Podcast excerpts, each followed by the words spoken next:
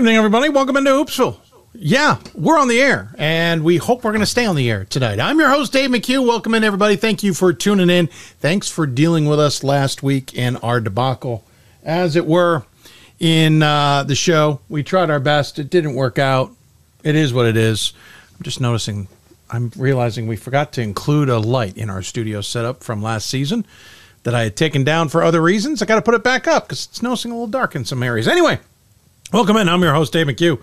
Coming to you live from the Hoopsville studios, thanks to D3Hoops.com. We also have other partners to thank in the near future as we solidify some partnerships and sponsorships and advertising. If you are one of those individuals who would like to advertise on our show, please do not hesitate to contact us. We would love to hear from you and uh, find a way to make that happen, as it were. We are simulcasting on YouTube and Facebook tonight. Facebook.com slash Hoopsville, YouTube.com slash D3 Hoopsville. Information sitting on the bottom of your screen.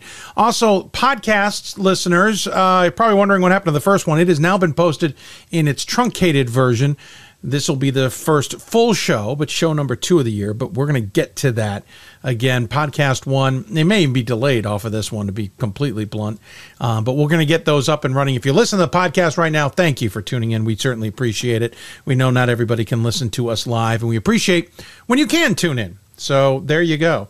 Uh, if you got questions for us, you can always email us, hoopsville at d3sports.com. That's hoopsville at d3sports.com. You can also um, uh, let's see. Join us on X slash Twitter at D3 Hoopsville. Um, you can also join us using the hashtag Hoopsville. Um, Facebook.com slash Hoopsville. We've got that up and running. Uh, reminds me, I probably need to get the chat section of it up and running as well. So I'll try and call, or at least like the, the messenger side, I'll try and call that up here in a short bit as well. And um, Let's see. What else have we got? Um, we're on threads, believe it or not, threads.com or threads.net slash deep three hoops. So again, it's all at the bottom of your screen. Of course, we're live streaming on Team One Sports on Android TV, Amazon Fire, Apple TV, Roku TV. Uh, we're also on, um, like we said, the simulcast on YouTube and on Facebook. Those are streaming and up and running.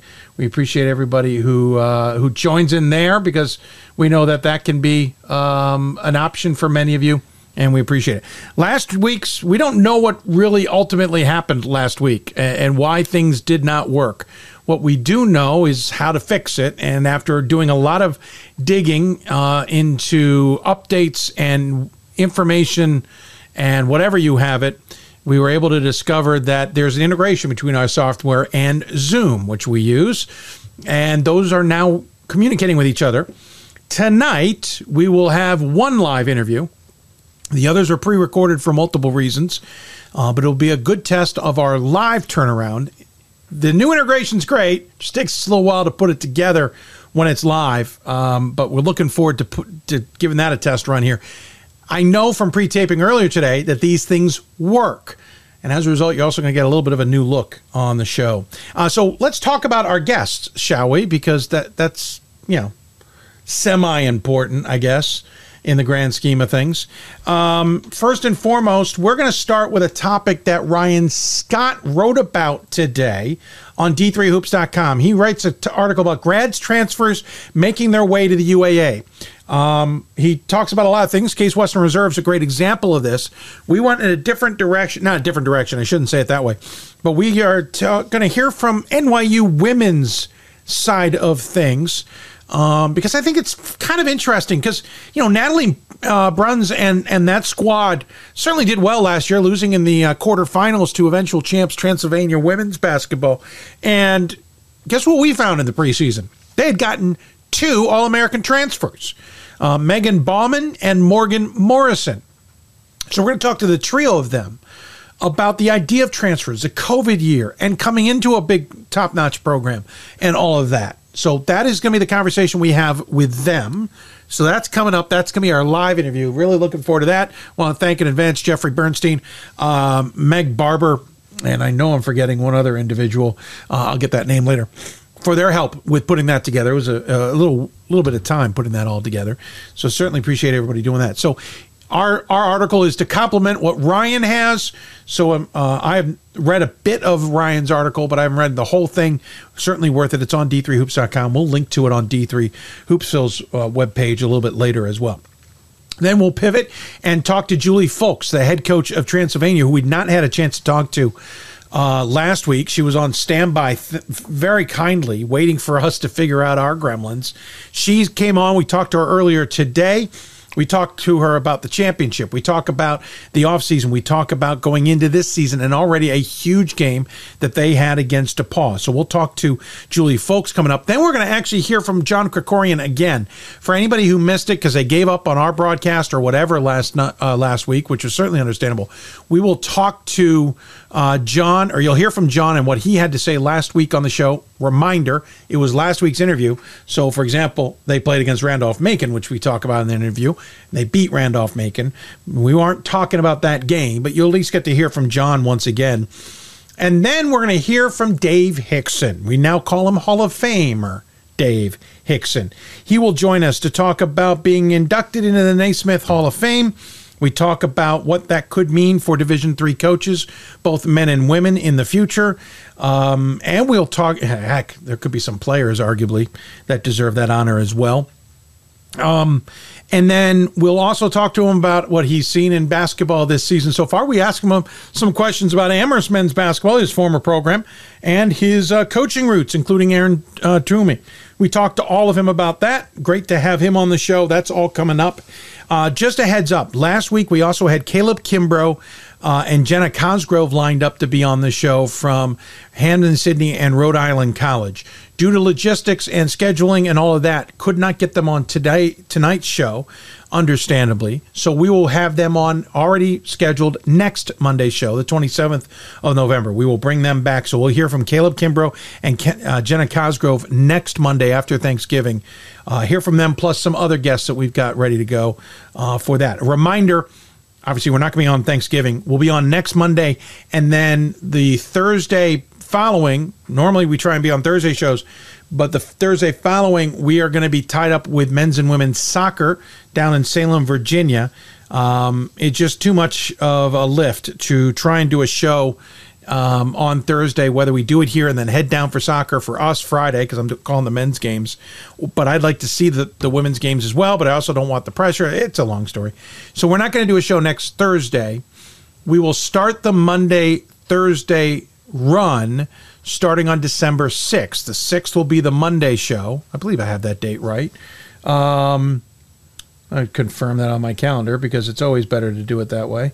Uh, sorry, December 4th will be our, our traditional Monday show. Then December 7th will be our first Thursday show of the season. We will go on the air until uh, on that on that schedule for three weeks. The Thursday, the uh, 21st, right now is scheduled to be our final show before the holidays. Outside chance that show doesn't get that one's always in the air because it depends on how much content is really happening out there. If we don't have enough content or anything to talk about because of holiday breaks and exams and all that, then who knows? But then we'll come back in January and we'll go Monday, through Thursday through the rest of the season. So there you go uh, on the schedule. Again, if you've got questions for us, you can tweet us at D3Hoopsville, hashtag Hoopsville, uh, or X us, post us, whatever it's called. Um, you can also try and message us through there. Um, and then you can email us, hoopsville at d3sports.com. Um, we can get those emails as well.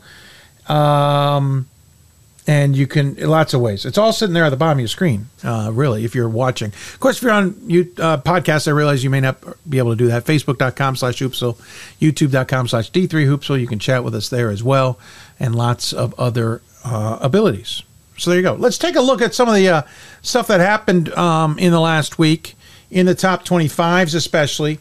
Uh, Ken uh, Christopher Newport uh, was one and two when we talked to John Krikorian last week. They are now three and two. Uh, big wins over 14th ranked Randolph Macon 64 54 and 12th ranked Hopkins 75 73. A nail biter there against Hopkins. Hopkins is a good team. Obviously, uh, we'll talk more about them down the road. Uh, Whitewater is off to a good start at 3 and 0 so far this season. Uh, with wins over Gustavus Adolphus, St. Mary's of Minnesota, and Carroll. They've got Augustana and Ripon coming up. Ripon had a big win over Carthage. We'll talk about uh, as the season progresses. I know that convers- that'll be in the conversation. John Carroll's off to a 4 0 start. Um, they did win against Penn State Harrisburg by 20. That was a team I know Ryan Scott has had his eyes on, the, the that, that Harrisburg squad. Uh, that's a pretty commanding win by John Carroll. Also, though, only a 10 point win over Susquehanna. That caught my interest because I'm curious what Frank Marcinek's got going on at Susquehanna to be within 10 games of John Carroll, other than just maybe playing uh, right after the, the Harrisburg game. Uh, Keene State, uh, 2 and 1. Uh, beat Western New England handily, then lost to Stockton by four, but then handled UW Whitewater rather easily. Uh, they've got Connecticut College and MIT coming up, which is, to say the least, going to be interesting. Uh, I, am curious about the MIT team this season. I really am. Mount Union's off to a 4 0 start. Uh, had a squeak by Gwynedd Mercy in overtime. Got a win over Chatham. Got an overtime win over Scranton. I know I was keeping track of that one because it certainly had my eye. I'm curious what's going on at Scranton if they're going toe to toe with Keene State, or does that say more about Keene State? Um, Pittsburgh, Pitt Greensburg was an easy win. They've got Worcester coming up. Oswego's off to a 3 0 start. SUNY IT um, coming up. RPI Clarkson um, with wins. Nazareth coming up. The Nazareth game's one I'm going to have my eye on. Uh, Williams got a loss out of the gate to WPI, who has absolutely been playing phenomenal, uh, but then beat Dickinson, Vassar, and Worcester State along with St. Lawrence, though that one went to overtime. Williams feels a little high to me. New poll will come out next week. Hampden Sydney's off to that 4 0 start, which is good. NYU is off to a 3 1 start. They have a loss to Swarthmore. Uh, last second buzzer beater. Uh, Calvin's off to a 3 0 start. Swarthmore's 3 and 1. They lost to Wash U out of the gate. Hopkins is 2 and 3. Um, they're in ranked 12th. I didn't have them that high, though 2 and 3 is a little surprising. Listen, they're learning stuff new under Ryan Kane, so I'm not blown away. But listen, here's who they played, okay? They lost to NYU by four. They lost to Wash U by six. They beat York in overtime. I think it was double overtime, 64 62. And York, Pennsylvania, is going to be a. Matt Hunter's got a team there that's going to be competitive, uh, very competitive. Then they lost to number one, Christopher Newport, by two, and they'll take on Gettysburg, who I'll, I'll see that game coming up next Tuesday that's not a bad start for Johns Hopkins. That is a tough run to start the season, especially on a new head coach. Case Western's off to a 4 0 start. Randolph Macon's off to a 1 2 start, losing to Virginia Wesleyan in a low scoring affair, um, and then losing to Christopher Newport. They beat Pfeiffer easily before that. Otherwise, the only thing that East Texas Baptist 0 2, I wasn't even voting for him, I don't believe. Um, North Park's 2 and 2. Uh, those Middlebury's 0 4.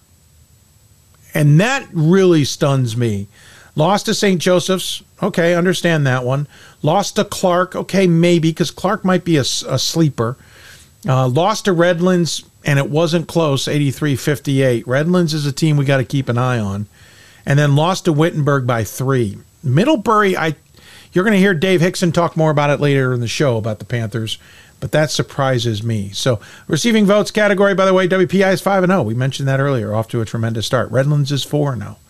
Um, Trinity, Connecticut's 5 and 0. There's some really interesting results on the men's side. Women's side, uh, a little bit more chalk, as it were. Tufts did lose to Rhode Island College out of the gate. That's why we're going to talk to Jenna Cosgrove next week. Ohio Northern is 1 and 1. They lost to Wittenberg but beat Anderson. Um, by the way, Hope had a nail biter uh, to start the season. They're 4 0, but they had a nail biting game. Oh, who was that against? I'm blanking on who it was. Was it? No, it wasn't Hope. It was someone else. I'll have to get back to that. I apologize, folks. Uh, oh, uh, Transylvania Men is who I was thinking about. Sorry. I had my Bryans flipped in my head. Um, DeSales is 1 and 1, lost to Muhlenberg in a low scoring affair, 44 41, then beat St. Elizabeth 94 53. Babson's 2 and 1 under a new head coach. Uh, receiving votes category, Emory lost um, to start the season to Christopher Newport. Um, well, but in the women's side, there aren't a lot of huge sudden surprises, in my opinion. Uh, but that's that's usual, you know, part of the of the. Uh, that's how it goes, right? We always expect that. So uh, we'll keep an eye on how that all plays out, and we'll certainly answer any of your questions. If you happen to have any, send them our way. We'll try and do our best. Uh, before we get on to the rest of the show, I did want to take a moment to send our thoughts and um, our heart to the Wisconsin Platteville community. Uh, Dr. Christina Navarro Krupka, the athletics director at UW Platteville, died suddenly over the weekend. Um, she had been pregnant. According to their statement, we are deeply sadly and heart, uh, deeply saddened and heartbroken by the passing of uh, Dr. Christina Navarro Krupka this weekend. Uh, the quote from the chancellor, Dr. Tammy K. Uh, Evan Evantovich, I hope I say that right, or Ivatovich, athletics director, assistant chancellor unexpected passing during pregnancy fills us with both shock and sadness. She was an enthusiastic champion of the entire Wisconsin Platteville, especially our student athletes, coaches, and athletic staff.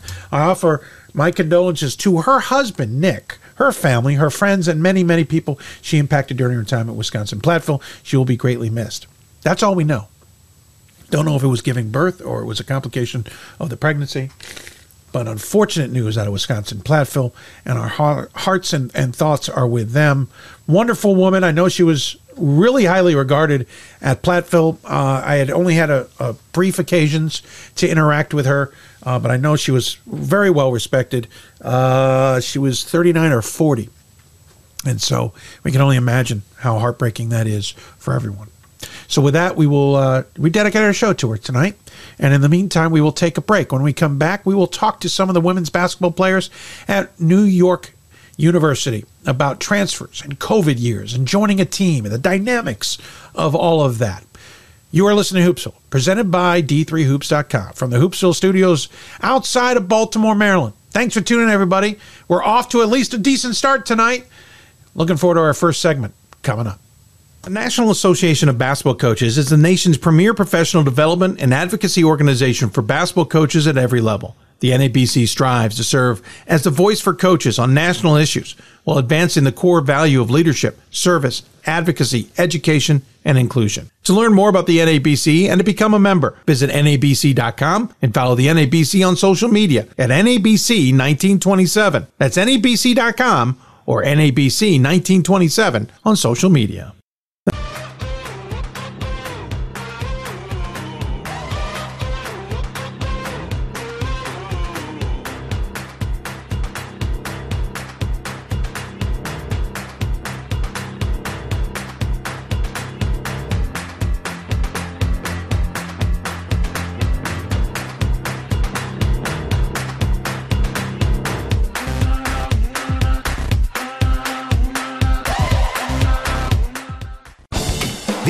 Your teams, your players, your community of fans.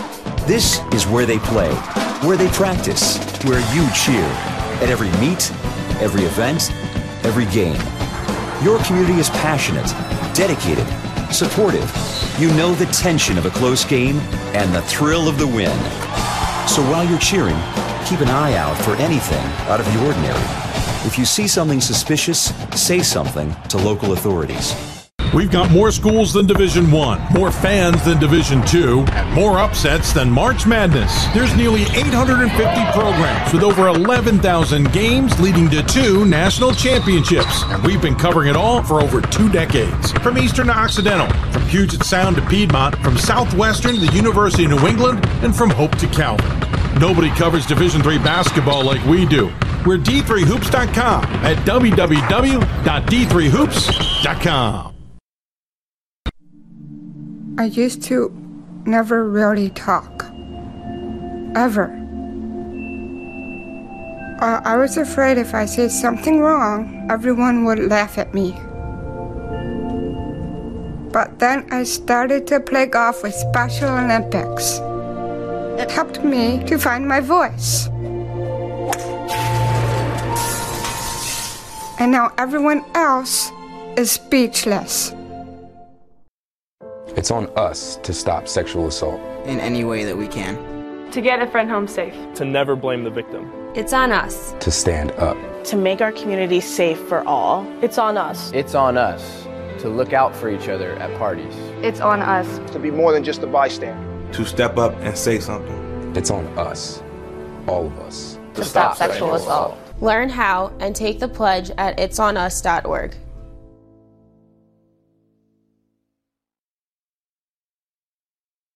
Coach of the Year.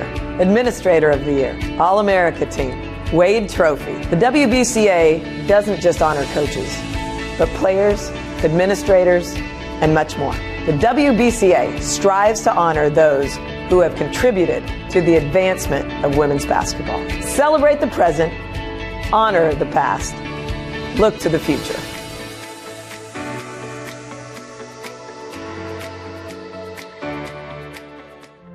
Football has taught me a lot throughout my life. It's definitely had a huge imprint on who I am as a person. Competing at a Division III level created that opportunity for me to go to college. Not only was I the first one in my family to graduate college, but I was really the first one to even go. Being the first one, I'm breaking that cycle, and, and now that I've graduated, I'm not sure what's the next step, but I know I have a lot of doors open. And a lot of those are open because I played football and ran track here at Otterbein.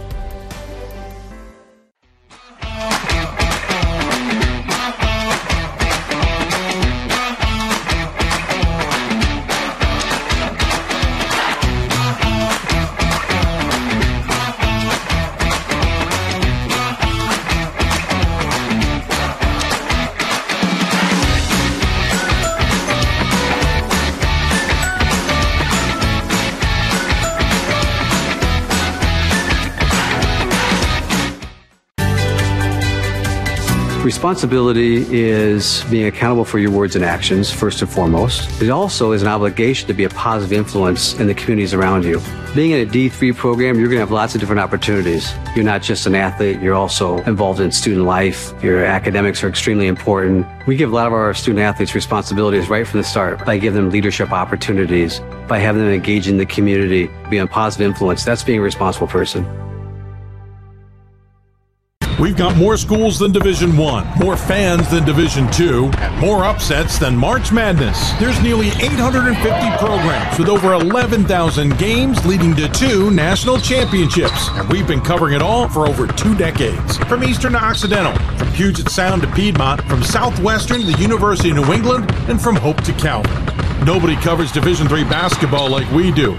We're d3hoops.com at www.d3hoops.com. The National Association of Basketball Coaches is the nation's premier professional development and advocacy organization for basketball coaches at every level. The NABC strives to serve as the voice for coaches on national issues while advancing the core value of leadership, service, advocacy, education, and inclusion. To learn more about the NABC and to become a member, visit NABC.com and follow the NABC on social media at NABC 1927. That's NABC.com or NABC 1927 on social media. And welcome back to Hoopsville. A little bit of an extended break there as we figured out our newfangled setup. Welcome in. Hope you're enjoying the show. We're rolling here on our second official show. We're calling this season debut part deux because uh, the last one was kind of deux deux. Yeah, I haven't had enough caffeine today, apparently. If you got questions for us, tweet us at D3Hoops or hashtag Hoopsville or X us, post us. I don't know what you call that anymore. Uh, Facebook, we're on there, facebook.com slash hoopsville. We're also on YouTube, simulcasting, youtube.com slash hoopsville. And our first great test of the season after the debacle that was last year was figuring our last show was figuring out how we can do our interviews a little bit more seamlessly.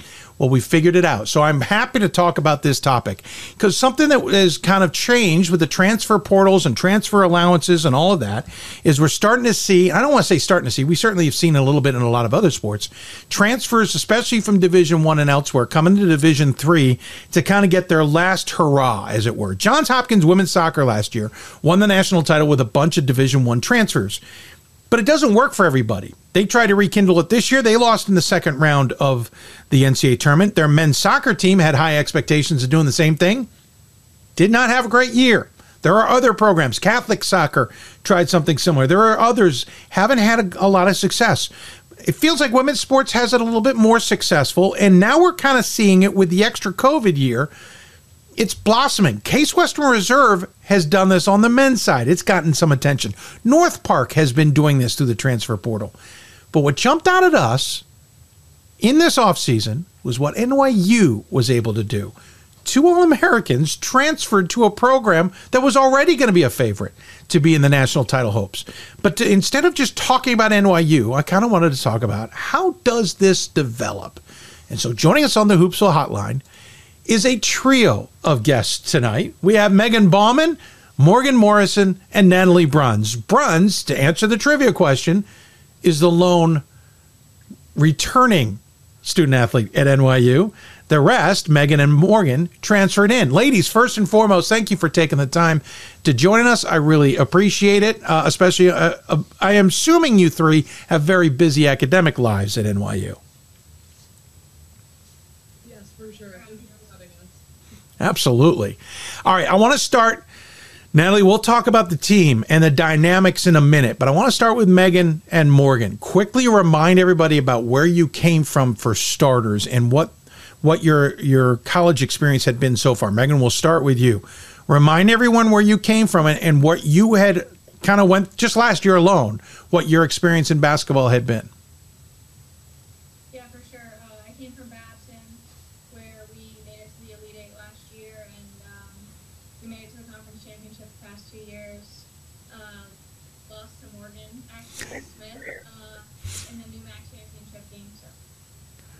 Yeah, tough loss to, to, to, Morgan. I understand. Speaking of Morgan, Morgan, I know you went a little bit better than more, Meagan, so we won't let you rub it in too much. But everybody, remind everybody where you kind of walked yourself from. Yeah, I came from Smith College. Um, we won three uh, Mac championships while I was there, and we made it to the Sweet 16 two years and the Final Four last year. Very impressive Final Four, we may add. And then, of course, Natalie uh, is the NYU grad, or not grad, she's a senior now. She's the underclassman of the group. Um, and Natalie and Morgan have something in common, right? Um, both of you ran into a team called Transylvania. have you commiserated about that, by the way? What'd you say? Have you commiserated about that yet? Most definitely. I think that was one of the first um, bonding points. So good news for you. I have uh, Juli Fulks from Transylvania coming on the show next. So you can stick around and, and really enjoy the segment, I'm sure. Um, let me go back to Meagan. Meagan, just give me an evolution here. Were you always, when the season was wrapping up, intending to jump and go to another school or even stick around if there was a grad uh, option there? I, I, don't know the actual answer to that uh, at your in, old institution. Or were you not sure what you were going to do before deciding to, to transfer and do a grad year? Yeah, so I knew I wanted to play basketball for another year. Um, I just love the game so much uh, and wanted to use that extra year, but the academic piece has always been the most important part to me. Coming from I wanted to go to a school that was of equal or higher caliber academics. And at the D3 level, wanted to make sure that it was also a top basketball school. So NYU stuck out immediately. Um, the program has a reputation of making it far in the tournament every year, um, led by Coach Barber, but also the top academic programs, and specifically for me, the sports business program that they offered. Yeah, I'll, be honest. Sports business. Uh, I, I, I work in that world outside of Division three, and I find it fascinating that there's majors now to kind of help get into that. So that's a great idea. So you were intending to transfer it to do a grad year anyway, but were you really planning to, to play? Yes. Yeah. I was okay. always planning to play. Yeah. Now, was it always Division three? Because if I know your information correctly, you weren't you didn't jump into the portal necessarily. I was in the portal. Um, okay. I was looking at some low D ones, but again with that academic piece, making sure that the academics were up to the standard that I wanted to stay at. It's almost like you're a Division three student athlete, and, and you understand the dynamics of, of this of the academic side of that. Morgan, on your side of things, what what where were you? Where where were you as the season was letting up? Where was your mentality on what you would or wouldn't do moving forward? Yeah, um, it's very similar to Meagan. Uh, as my season progressed, I realized that I did want to continue and use my final year. Um, I just loved it so much and wanted to get four years instead of three. Um, and like Meagan, I was looking for a school that could give me a great basketball um, experience, just like Smith had did, uh, and also very high academics that um, would help me further my career um, which would be their electrical engineering program at NYU. Oh, just electrical engineering. No, nothing shabby there at all. Um, Morgan and Meagan, correct me if I'm wrong. Were there avenues at your institutions to, because I can't keep track of all these, were there avenues at your institutions to be able to stay and do the year there, or was there no grad options whatsoever uh, ever to go, Morgan, at Smith? Uh, at Smith, there wasn't really a, a official grad program for my uh, major, so it wasn't uh, the greatest option. That that makes some uh, sense. Yeah. So you you could have gone grad, but you were basically had to do something completely outside of what you've been doing for for four years of academics. Yeah, and um, I really just wanted to be able to come out with a master's too, which NYU was able to provide me. Sure. Uh, Meagan, your institution, did you have an, a path forward there? Uh, similarly to Morgan, there's three grad programs at Babson none of which were in the major that I was interested in seeking out and saw like professional opportunity from gaining that master's degree.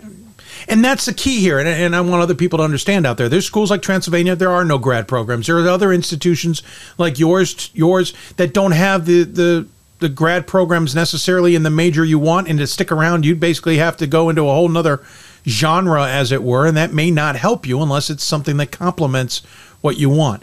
Natalie, on your side of things, do you guys traditionally, from your experience, get a lot of transfers that look to an NYU to continue playing?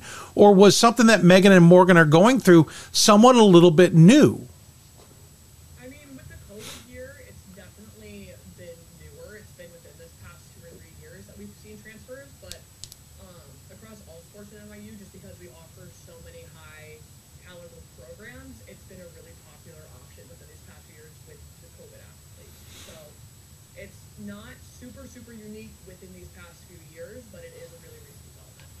Are you seeing more of it? Is it becoming now? Granted, the COVID year is running out. We'll talk about that in a bit. But are you are you seeing the increase? Is it kind of like an exponential curve where it's a couple here, a couple there, and all of a sudden, oh wait a minute, and then it starts increasing? Yes, I would say so. Interesting. So Meagan and Morgan, I'm kind of curious before we get into the whole team aspect of it. How did you find yourselves at NYU? You hinted on it a little bit there a moment ago. Morgan, were you looking at a bunch of institutions? Uh, were you in the portal? Were you trying to find the right option for you?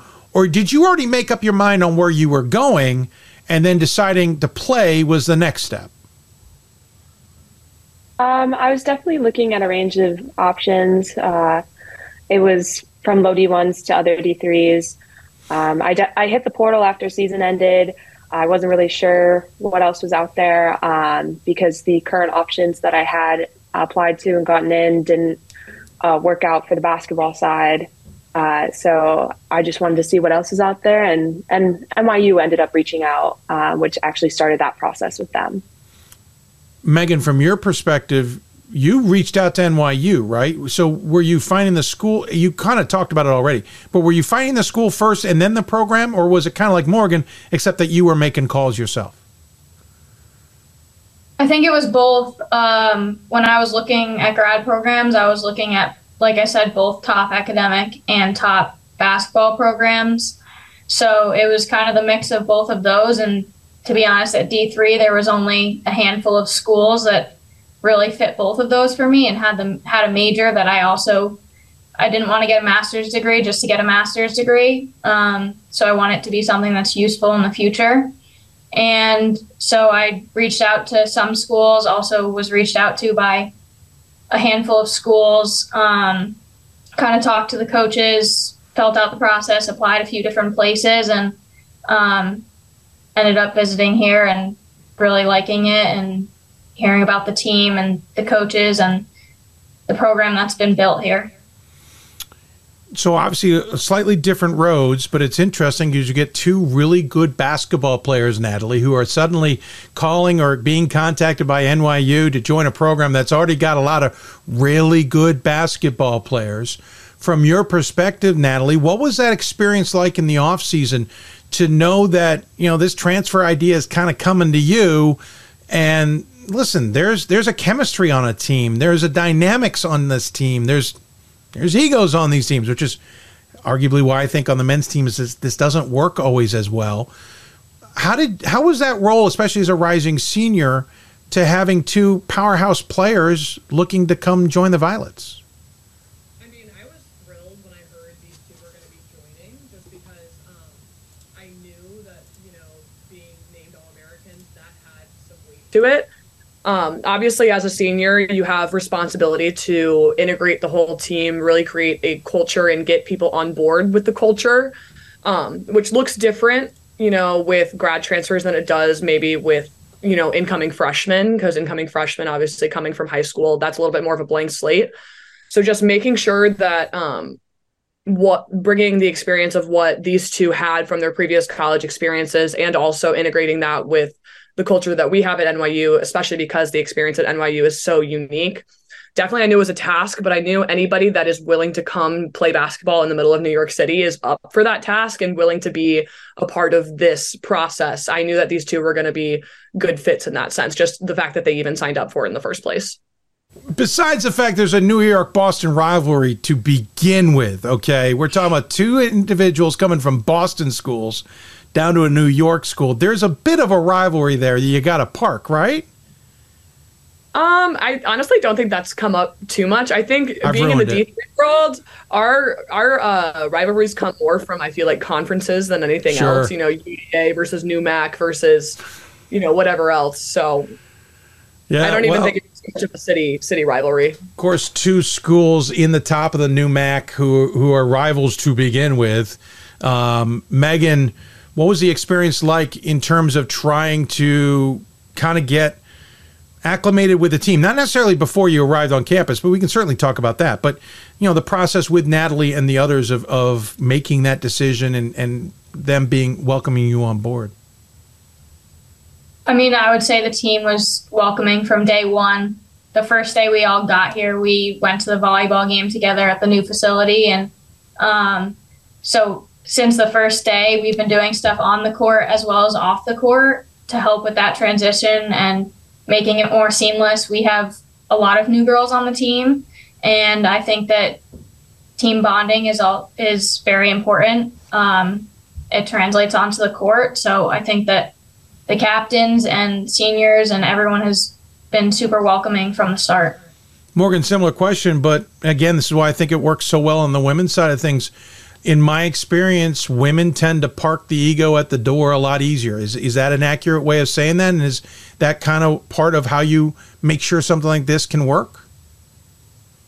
Yeah, definitely. I mean, um, we all came in to win a national championship, and I think everyone understands that. And not only are we competitive with each other, but we also know that in order to achieve this goal, we have to accept everyone's strengths and weaknesses and really just push each other from that. And I think that's what this program does very well is that we have that understanding and we know what to do to get to it. So Fair. Uh, Natalie, to some extent, there's got to be some players who know, and I, I, reference Hopkins again, I knew this happened there, that knew that they had roles when they were sitting either on the bench or whatever last season, knowing there were players who would graduate or move on, that they knew there were roles they were moving themselves into or going to position themselves for. No idea Meagan or Morgan were coming. How does that go over for a team that, yeah, but we've got these two other players coming in. We need to understand that our roles have now changed again. Yeah, no matter how um, one's person one person's role changes on this team, we know that every person's role is extremely important. So that could mean you know more minutes on the court, less minutes on the court. Um, there's different ways that people can contribute, and I think again something that's been really great about our culture is knowing that each role is equally important, no matter what that looks like, um, technical or non-technical role. Um, on the aspect of getting everybody acclimated, you talk about going to a volleyball game. What else did you all do in the lead up? Now, granted, you could meet as a team earlier now than you used to. I know that's a difference. But Na- Natalie, what was your goal, especially as one of the leaders on this team, to get everybody acclimated and get everybody used to one another outside of just going to a volleyball game? Well, so um, we have about just as many returners as we do newcomers. So there's grad transfers as well as a decent amount of freshmen. Sure. So what we did prior to everyone coming on campus is we actually paired each returner with one to two new players just to you know check in, make sure that things were going okay, see if they had any questions, just to kind of kickstart that process. Because um, knowing that the returners were also close and we had a culture already established, we wanted to welcome people into that rather than making it seem like it was, you know, a group of returners and a group of new people coming in. So making sure that we integrate ourselves within the entire team was really important. Morgan, I, I can't imagine from a financial aspect. This is Division Three. It's not like you were coming from a Division One. I. Heard one person's example that I thought was apt. Listen, you're at Division One basketball program. You've got your scholarship paid for for a handful of years. You're, you're you could pay for one year of a Division three institution. It, it's a good trade off. That's not necessarily the case. This is this is to go to grad school is already a tough financial decision adding in the the weight of the basketball, did that make this a tougher decision, or was it just part of the course? Um, it's definitely a little of both. Obviously, I had many discussions with my parents, making sure that this was feasible and um, something that wouldn't hurt us financially. Um, and you know, my parents supported me greatly, which I'm so grateful for. Um, and they wanted this just as much as I did. So um, I think that really played into the decision. Meagan, you've said it. This this was part of the decision already. You were going to spend this money. I'm saying you generically, certainly not you specifically. I'm not trying to find out how it's being paid for, but this was already going to be an expense. So you're just adding the basketball to it, right? This this was already part of the life step forward. Yeah, um, I mean, I guess kind of. I I don't think I would have gone to grad school if I wasn't playing basketball. Okay. Uh, I probably would have gotten a job, um, but I decided to use my extra year to play basketball as well as get a master's degree in something that's going to be relevant for me. Okay, that's that's a great insight. So th- this wasn't unless you could play, this wasn't necessarily the next step forward. So finding that place you could play at a high caliber place was important. So that did play a role you talk about the extra year, ladies, and that's what I want to get to finally on this is the COVID year. I think officially we will no longer see the COVID year in play next year. I think it's next academic year is when it finally runs out. But that's a huge dynamic, isn't it? I mean, you all have gone through something I, as a former student athlete, cannot relate to. I had five of ten semesters to complete four years of ac- of athletics. That was it. There weren't there wasn't a grace period unless I got some major injury. And let's be honest, I wasn't going to play if there was a major injury. But that's something that you all have had to deal with and go through and added. How early on did you realize, Meagan, we'll start with you. How early on did you realize you would probably end up using that COVID year in this kind of capacity? Or or was it not something you fully could understand until more recently? I would say beginning of my senior year, I really started to think about if I wanted to use it and uh, brought in a bunch of things, my body, um, the love for the game, but ultimately I love the game of basketball, watching, playing, whatever it is, and I knew that I wanted to play for another year. Um, so yeah, Makes sense. Morgan, similar question. Uh, how soon or, or recent did you start to think about that? Yeah, it definitely came up in uh, the summer before my senior year started, uh, when I started really contemplating it and actually um, looking at the grad school process. And like Meagan, taking into account um, how much playing I actually had left in my body um, before the senior year started and uh, what I could take. Natalie, you you technically have a COVID year left. Am I correct? So I've got the timing right. Um, have you debated about making a similar move, whether it's staying at NYU since you and Morgan are essentially in the same um, class or uh, major world, as it were, or moving on somewhere else? Has that been a conversation you've had? I mean, yeah, recently it definitely has, especially when you look at the beginning of your senior year. Like Meagan said, you have to start thinking about your pro your post grad life and um, with as many programs as NYU has, it's definitely something I've thought about, and there are programs I'm applying to. Um, and uh, we'll see what happens, you know, in the spring and where I get in and what all happens with everything else. But it's definitely something I've thought about for sure. But I, I can't say anything definite right now. By the way, quick note I was told, Morgan, that Natalie being in the same major was very helpful for you to understand the dynamics, even if it was uh, postgraduate world. The dynamics, though, of NYU, the team, the major, all of that. Am I right? Yes, uh, I think that was very helpful to me because um, the engineering school is actually located in Brooklyn and we practice and play in Manhattan.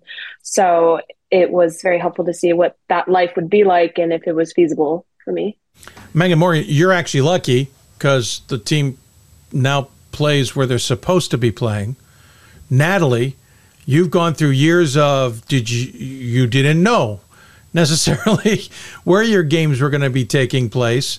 Um, so this is almost the same experience for all of you now because none of you um, have practiced and played in Manhattan at the Paulson Center. So this is this is part of what everybody can experience at, as a first, right? Mm-hmm. That's pretty amazing. Uh, by the way, Natalie, I, I obviously volleyball opened the Paulson Center. You all were supposed to open the Paulson Center last season before an unfortunate water pipe went ba boom. Um, bittersweet, Natalie, that you guys couldn't open up the gym.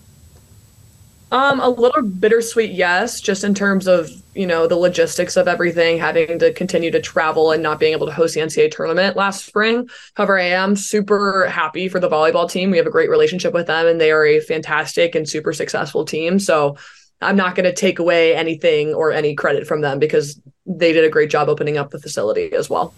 Yes, they did. Now, you guys opened up the facility yourselves for basketball with a um, tourney with MIT and Washington U in attendance. Interesting enough, got to see your your uh, UAA foes a bit earlier than you normally would. Kind of wanted final thoughts on on the start of this season so far. You're off to a four zero start with wins over MIT, Johns Hopkins, Kean, and Colorado College. Uh, Meagan, we'll start with you. How how's the season started from your perspective? I think we're off to a great start. I think we have a lot to improve on, and I think we all know that. And practices have continued to be super competitive from one to 21. Um, everyone throughout our team knows the standard that we want to set. And I think we have goals for the rest of the season, but just taking it one practice at a time and one day at a time will help us get there. Morgan, your perspective? Yeah, I think we've been playing uh, great these past couple of games. I mean, obviously we're still gelling, and like Meagan said, we have um, we're still improving. I mean, that's a good sign if we're still improving. It's still so early in the season. You never want to peak too early, um, and yeah, it just makes for an exciting future uh, for this year. Natalie, your perspective on the year so far? Yeah, I mean, as both of these um, players have said, we're off to a great start and there's still a lot to improve on. And I think um, a big piece of that is going to be continuing to show people what our culture is about. Obviously, I've been through it the past three years. And again, we talk about not having a facility. And a big part of that is we had a um, great culture and great people around us that were all going through that together, traveling to and from Brooklyn, different facilities um, and just making sure that we bring that insight and continue to bring that insight to help gel everyone again as you said earlier making sure um, we're all on the same page even with a bunch of new players in the picture uh, Nelly, you got to get them ready for UAA travel. You don't have a lot of travel to begin with to start the season, but then you got to get them ready to travel A, back to Boston, but B, to Atlanta and Rochester and Cleveland and Chicago and St. Louis. Uh, are, has the process started to get them ready, or are you waiting for the right moment? Um, I think that, you know, knowing that these two have been through the NCAA tournament, they know a little bit of what that's like for sure. Um, obviously doing that every other weekend during conference play is a little bit different. But again, the people that are willing to sign up and commit to play at NYU are the type of people that are willing to take on that challenge, grow from it, and really just have fun with it. So I have not a doubt in my mind that they will have a great time traveling as much as the rest of us have the past few years. Yeah, fair. It's uh, I know from UAA talk conversations that they love the bonding experience it provides, not only with their own team but with the the opposite gender as well. Um, quick note: I don't know if you can do this, ladies, but whatever airline they got, make sure and hotel get frequent flyer programs. uh, take advantage of the points. Yeah, we definitely can. So They're very good. So do that, and then you're you're going to be golden. I mean, maybe not as golden as Natalie after four years of this, uh, but one year of it ain't too shabby either. Ladies, really appreciate you coming on, giving us a little bit of an insight on things. Uh, certainly a different dynamic. Um, I love that there's just two NEWMAC players who said, "Hey, forget Boston. Let's go to New York." Uh, and play some basketball. Um, we have a tradition on the show. We always give the final word to our guests. Um, whatever you think needs to be said or added that we didn't talk about that you think's important or whatever you want to add to this you're welcome to. On our screen we will go left to right. Meagan we will start with you. Any final thoughts to our viewers at home? Thanks for having us, and we're looking forward to a great season. i appreciate it. Morgan? Yeah, we're just really excited for this year, and thank you again for having us. absolutely. And natalie you're you, you get to wrap it up. Yeah, I think my teammates have said it all. Um, I'm super excited knowing what NYU has been through, and I'm just excited to see that continue to progress. So, Well, congratulations to all three of you on what you have done to this point in your careers. We've enjoyed watching you play on separate teams. I think we're truly going to enjoy watching you all play on one team. I know Transylvania is ahead of you. You've got your eyes on them.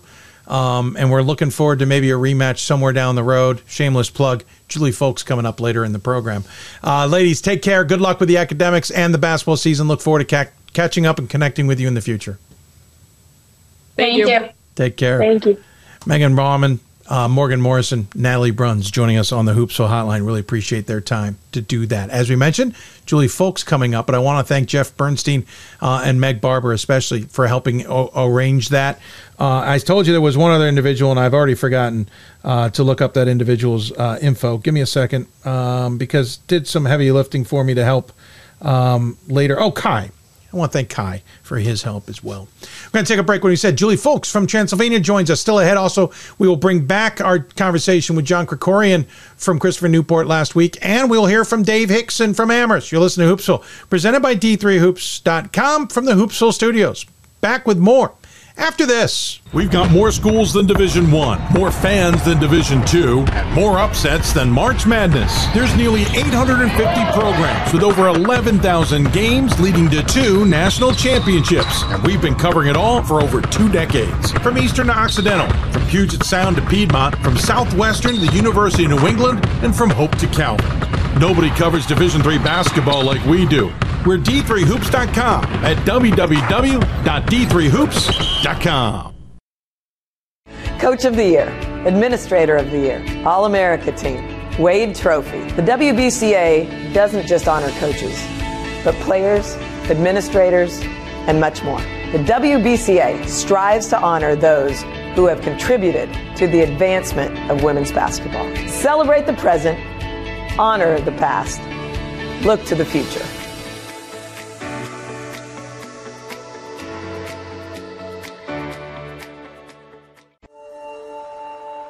We are calling you, all of you. We are calling all Division 3 schools to join our cause. It's on us to start the change. It's on us to be the change. It's on us. It's on Division 3. It's on all of us to stop sexual assault.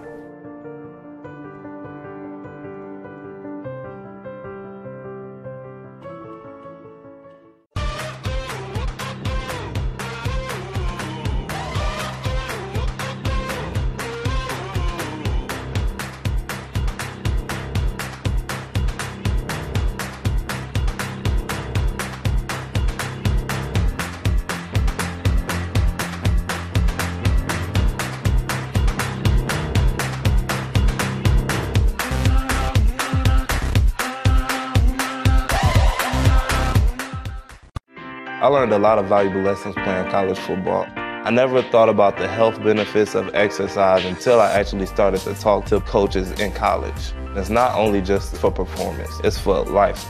My coaches instilled the importance of well being, not only building up strength, mental health, getting enough sleep, eating properly is all what it is to be healthy. I decided that I want to go into personal training and share my knowledge that I obtained in college about physical and mental well being.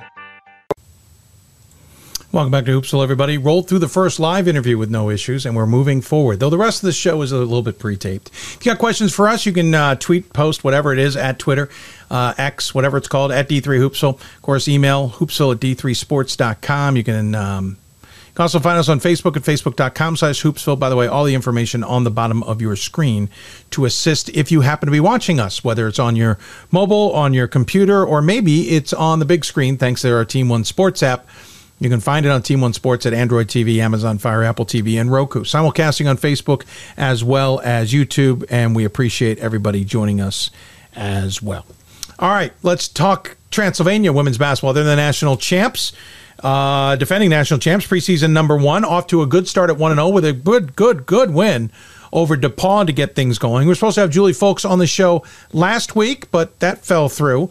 And then we had some um, timing issues. So we made sure to pre record our conversation with Juli, talking about the Pioneers' expectations for this upcoming year, and so much more. Three, two, one. Now, joining us on the Hoopsville hotline is the head coach of the Transylvania Pioneers women's basketball team. It is Juli Fulks. And, coach, first and foremost, thanks for dealing with us on the first attempt at our season debut. Thanks for joining us on the second attempt welcome uh, to the program and, and welcome to the new season and congratulations. We haven't had a proper chance to say that to you on the show on the championship from last year. Uh, are you guys still kind of riding that high a little bit? Uh, well, first, thank you for for having me, and I am glad I'm not the one that has to do the technology piece because I would be a giant fail at any of that. Um, Seems I'm pretty But yeah, close. you know, I think it's been a fun off season, and um, that that piece has been good, and we are definitely we have moved forward into the next year. I think having our first real game helped us kind of finalize hey, we've got to shake off all of the stuff from last year and, and figure out what parts of us are going to be different and how are we going to move forward to try to be successful again this year.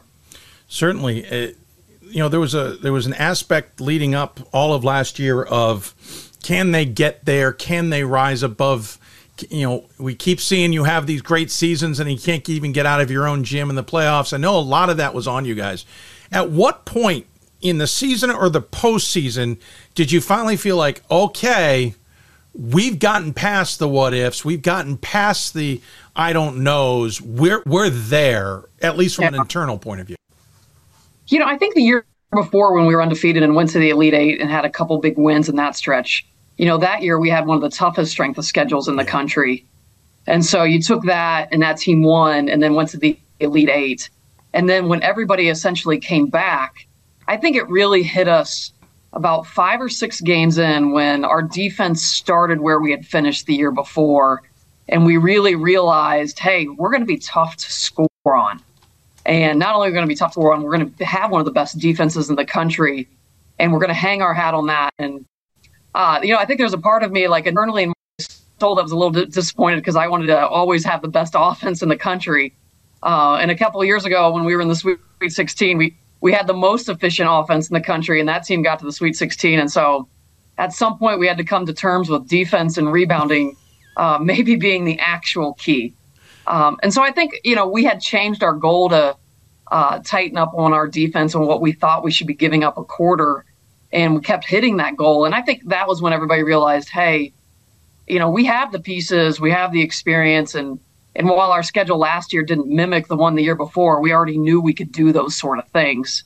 And for us, uh, I think we had a lot of confidence in what we could do, uh, mostly because we knew we could defend and keep ourselves in every game that we played. Well, it was interesting because, you know, you you guys, for lack of a better description, pretty much dominated most of last season, other than just the record. I, even in the playoffs, I think there were some games there that a lot of us kind of thought, okay, this is going to be a test. Oh, really wasn't. Beat NYU by 16. Uh, you beat Ohio Northern by 14. You beat Smith by 11. I know that was a little closer than the 11 points, but you didn't have that nail biter come down to the buzzer game at any point. And and I think at that point for me, I kind of went, yeah, this is this feels different to this yeah. squad, and you walked all the way to Dallas with that, and finally got that nail biter against Christopher Newport. Just tell me about the experience at Dallas, but also about that hurdle of getting to that championship game. Heck, getting to just to the semifinals in the first place. Yeah. Well, you know, it, in some ways, I think for everybody here, it felt like a little bit of the monkey, you know, off your back because we felt like we had some teams that did that.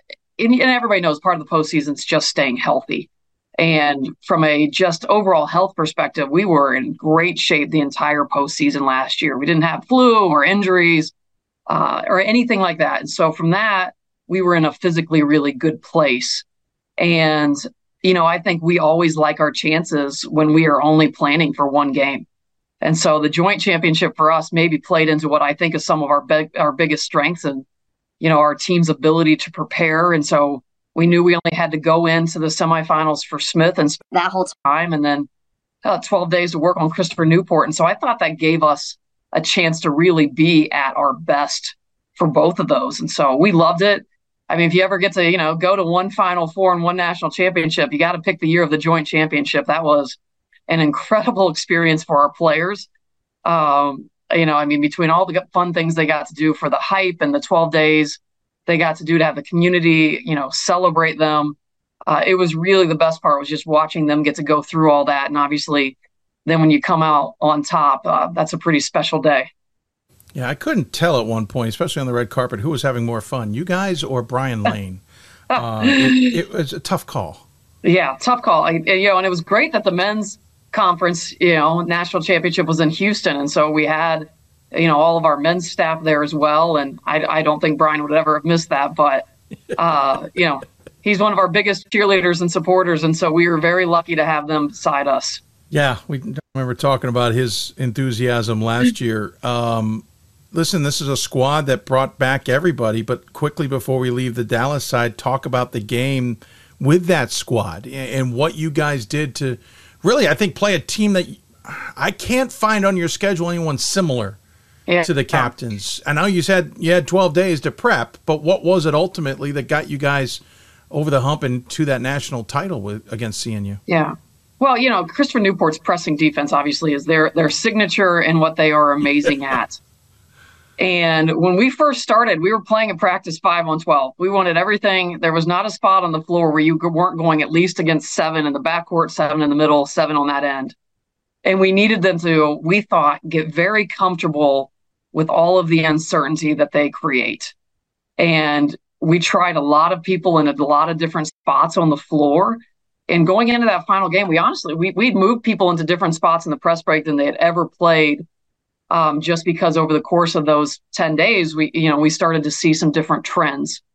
And, you know, I give our players a ton of credit. They absolutely understood between their three presses, how we were, by the time we were actually there in the game, how we were going to attack it. If you could have seen the first three days, uh, you'd have felt confident it was not going to go our way. Um, but to our players' credit, every day we came, we, you know, they, we learned more, we tried more, and we found a plan. And I thought our last two practice sessions, um, went really well. It was a weird experience because you can't simulate their press by going 80% and trying to rest legs and keep people healthy. We really had to go.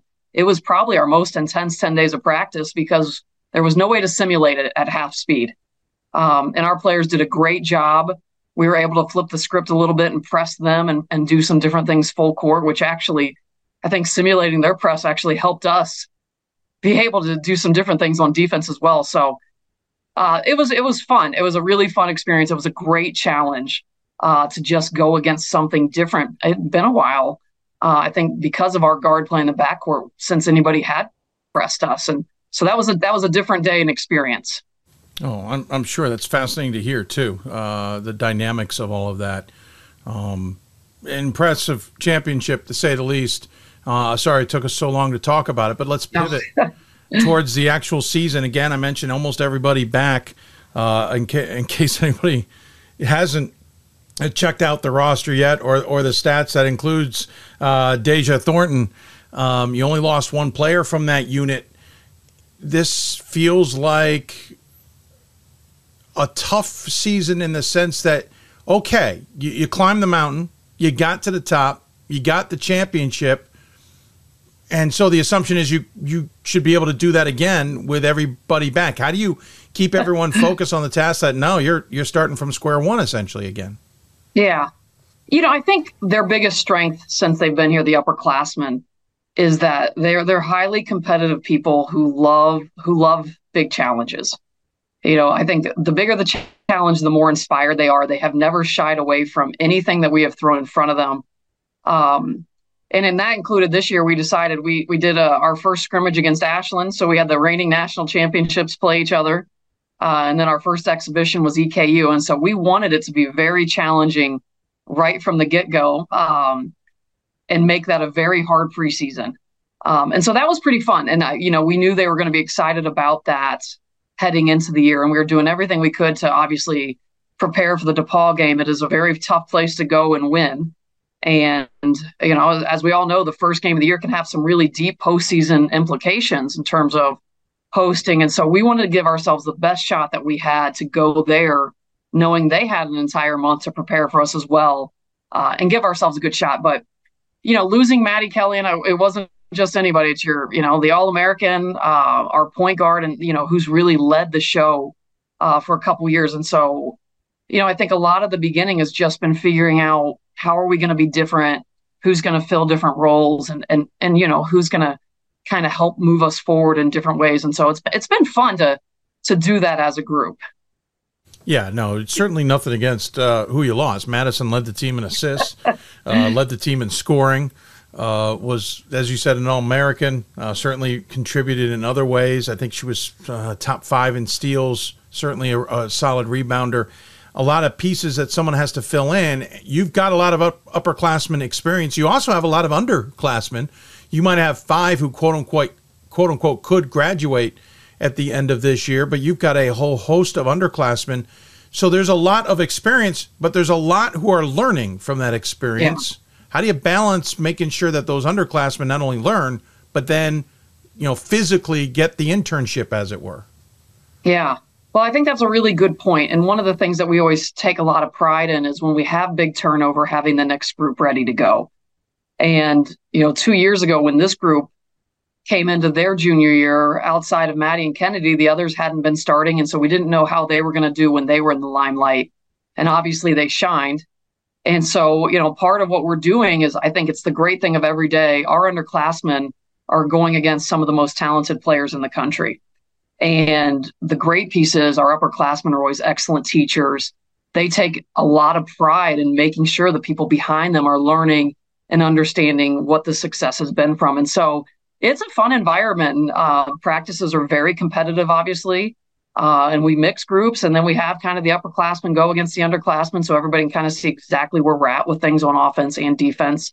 Uh, but I feel good about our next group. We have a lot of underclassmen who are very competitive and very skilled, and so you know when this turnover happens, uh, you know we essentially have seven seven months right now, six months, I guess, to really make sure that hey, we're ready once this graduation hits to you know see what we can do in the future too. So trying to always be multi uh, planning for both the, the, immediate present and you know the not too distant future it always feels like the next season is on you quickly Oh, that's the truth. I know that feeling very well from my seat. Uh, I can't I, imagine. I believe that. yeah, I can't imagine what it's like from your seat. It, it never ends. Um, speaking of which, it's one of the reasons we're pre-recording with you. You're already looking ahead to the future uh, on the recruiting trails as we're live on the air.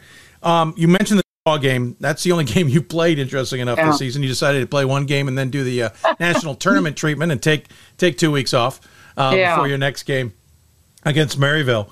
Uh, coming up this weekend at home uh, in a tournament. Uh, we should point out you'll still have Wittenberg ahead of you in Defiance uh, and Franklin in conference play, along with Manchester and Bluffton before getting back into non-conference play. Uh, late in December, and then it's back in a conference play. And to your point, the first game of the season, I've already had a colleague jokingly say, "Well, I've already penciled in Transylvania to the oh, NCAA tournament because they got the win over DePauw." And listen, Kris Huffman won and won her 700th game yeah. immediately following that. That that is has been the barometer in that part of the country. Um, what, tell me a little bit about more about the game and the break now to yeah. kind of get everybody ready for the next one after such a kind of a, a kind of herky jerky start to the season. Yeah. Well, the break was purposeful. So last year we hosted the NCAA volleyball tournament. Uh, and our team, our volleyball team, went to the the national championship, the tournament, 18 tournament last year. And honestly, uh, you know, they returned everybody, and we knew our volleyball team was going to be very good, and our teams are very close. They all, the volleyball team came to the national championship in Dallas.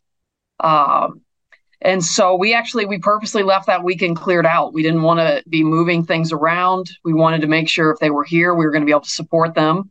Uh, unfortunately, they lost in their Sweet 16 game in five at Hope, and it was one of the uh, we couldn't get there that day, and it was one of the best volleyball games. I, I mean, it was just powerhouse. Um, when it was tied eight to eight in the the fifth game, I thought I thought we had it, and they were going to go to California.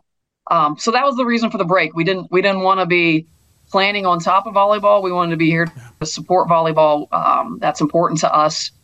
And you know, in the past, this past weekend would have been the normal opening weekend. So uh, there's still plenty of time to get the 25 in. Good point. Um, but next week's a big week. We'll go four games in eight days, and um, obviously, uh, you know, Maryville will come in. Then we have the winner of, um, or you know, or loser of Alma and Cal and they, you know, or Wisconsin Lutheran, and they've been good. And then Wittenberg on Wednesday, and you know, they have two top twenty-five wins right now.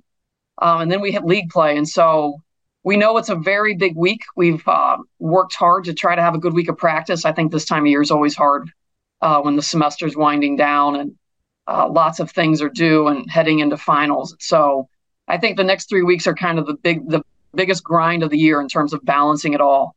And so we hope to, we hope to have a really good week uh, next week and and find a way to uh, play well and uh, you know really quick turnarounds in terms of game prep. The bigger D three guy in me loves that you guys took that moment to try and f- make that work if they're at home and stuff. It, we don't have to dive into the weeds on it, but hats off to you and the program uh, yeah. for thinking that through. Um, again, the DePauw game, big one, into conference.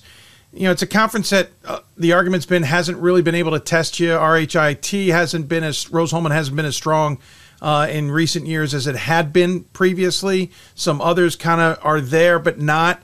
Berea's coming interestingly yeah. enough, not this year, but in the future. That could certainly make things a little bit more interesting.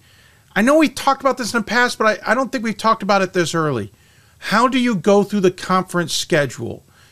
Knowing you got to keep winning, but also that you got to find ways to keep yourselves kind of fresh while testing yourself. Like, what's going to be the balance this season to make sure you can do what you did last year all over again, but also knowing the target is huge now. It's yeah. absolutely huge on the back of, uh, of your team. Yeah. Well, you know, from a conference perspective, you know, Hanover had a great year last year and was right there on the edge. And, you know, they went and they beat Simpson to start the year. And, uh, they, you know, they have a young lady who scored 41 and and they're very talented. And you know, Coach Jones got to be our our rep, so he's seen everything that we've done now uh, uh, for the last three weekends. So he probably knows our offense better than I do, uh, and so he's doing a great job. So I think they're going to be right there in the conversation. And Mount St. Joe, you know, she last year in her first year did a really good job. They're five and zero oh now, um, and so I think you know the top is has elevated again this year, which uh, we're excited about. I think you know we had some graduations and some turnover, and you know coaching turnovers in the league, and so you know I think we're going to have some really good games in conference, and that excites me. And you know I think good and bad, everybody knows that we play zone, and so in some ways, it's conference play becomes a little bit harder because the more times you see it, the more chances you have, a, you know, to figure out what might work. And so sometimes it's easier. It feels like when we play teams just for, you know, one time, you know, it takes the first half to just kind of get adjusted to what's going on and it's different and, um, you know, harder to simulate, I think, than, you know, you play 14 games in a row against man to man and then you get a team that predominantly only zones. Uh, you know, that is, that's not a trade secret at this point with this group. Um, but I think that is one of the advantages out of conference that sometimes in conference, you know, every time somebody plays us, and we have groups that have played it now, you know, two or three times a year, they just, you know, keep coming up with new ways that are working. Well, that's not a bad thing either. It helps you keep yeah, you all, yeah, kind of understanding that you could see twists and turns. I personally love the uh, put twelve men on the on the twelve players on the on the court uh, mentality in practice. Uh, uh, yeah. That's a lot of fun. That, that Shoot, I was even at the front of the press, and I'm not very good, so. there you go. Hey, um, by the way, when are we going to get you and the men's team out to Vegas? Oh gosh, if you could lower airfare at that time Yeah. of year, that would be. Yeah, no, I know that one. Uh, yeah. This is no, the first I year in a long this time year. we haven't. Yeah, we didn't fly this year. Just the rates are just. Yeah, you add in, as everybody knows, the price of buses has gone up 100% in the last five years. And it's, you know, I think everybody around the country right now is trying to figure out how do you balance uh, the cost increase. And, um, you know, and that's good and bad. And that, that means we play some games that are always closer. Um, but this year is the least amount of travel we've done in a while just because we're trying to balance some of the budget stuff out. It's, you know, it's obviously getting harder for everybody right now, but we would love to come to Vegas. I, I our team would, you know, they're they're like, like a team that would really like to walk up and down the, and see everything. They they like all the new experiences. Yeah, no, I think you guys would have a fun time there, but I totally, I can totally hear you. I I cringed when I saw the airfare this year myself. Um, You know, usually fly Southwest. Usually it's like, oh yeah, get a really good rate. And I'm looking at it Yeah. this year going, that is not a good rate. Um, so I can, I can, I can feel that pain. But we would love to have you, obviously, and certainly can appreciate those dynamics. I don't want to keep you any longer. I know you got busy places to go. Again, really appreciate you sticking with us. Uh, basically on hold uh, for almost a week. Uh, so we appreciate that. As always, though, we give the coach the final word or the guest. Any final thoughts you want to share with those who may be tuned in tonight? Well, Dave, I appreciate that you guys do this and that you're back for another season. Uh, you know, everybody at the end of the year is super excited to watch your guys' predictions, and you guys get it, you know, so close and so right. Um, but all of your work, obviously, I mean, we just appreciate it. It adds, uh, as you know, D3 sports, uh, you know, the top is really elite, and you guys help everybody really come to realize how good the top of the country is in all of the sports. So thank you. Well, thank you, Coach. I appreciate it. Uh, as always, love having you on. We will figure out how to get you on. Uh, Deja, we're, we're waiting for her presidential run as well when she's graduated from Transylvania. We haven't forgotten her her aspects There you go. and goals, um, and we're looking forward to seeing how the team plays the rest of the way. Take care of yourself. Have a great Thanksgiving. Have a great holidays. Have a great season. I know we'll talk to you later in the year, and we'll and uh, well, in the meantime, enjoy it. No, thanks so much. I appreciate it. Juli Fulks joining us on the Hoopsville Hotline. Appreciate Coach coming on the show and uh, dealing with our issues last week and agreeing to find a way to get on to this week. Um, Transylvania's off to a 1 0 start with that win over DePauw. Um, they had some exhibition games against Ashland and Eastern Kentucky. Ashland, remember, won the D2 national championship last year. That's a heck of a, a game we couldn't see. D2 versus D1 champs, or D3 champs. Whoa, where am I going there? LSU played ETBU. That's a different story. Um, coming up, they are at home, just like NYU, for a whole mess of games. So they will be home against Maryville in their uh, tournament with a couple teams. I'm, I'm not sure who's on the other side of that, to be honest. Uh, then they're home against Wittenberg and Defiance before they'll hit the road um, for the rest of their HCAC pre-holiday schedule. They're at home for a, a holiday tournament before getting back into conference play. So they'll try and take advantage of the the Clive Beck Center as much as the Paulson Center will be trying to take advantage by NYU. Uh, we'll see when those two programs may meet up meet up in the NCAA tournament. Take another break. When we come back, we will bring back our conversation with John Krikorian last week. He was kind enough to join us, and he was the only segment that worked. But some of you may have tuned out, so we'll bring it back for you. And still ahead, we talked Dave Hixon, the now official Naismith Hall of Famer. We'll talk to him coming up as well. You listen to Hoopsville.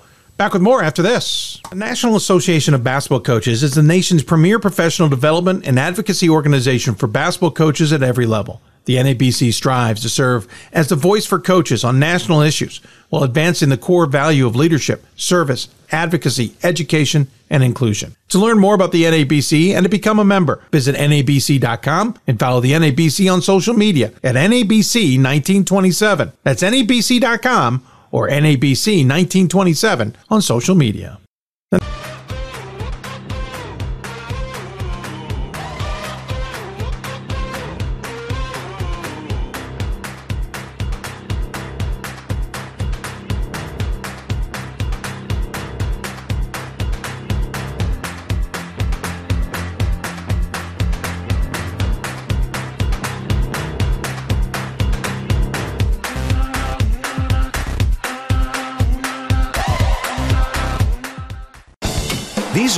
Teams, your players, your community of fans. This is where they play, where they practice, where you cheer. At every meet, every event, every game. Your community is passionate, dedicated, supportive. You know the tension of a close game and the thrill of the win. So while you're cheering, keep an eye out for anything out of the ordinary. If you see something suspicious, say something to local authorities. I learned a lot of valuable lessons playing college football. I never thought about the health benefits of exercise until I actually started to talk to coaches in college. It's not only just for performance, it's for life.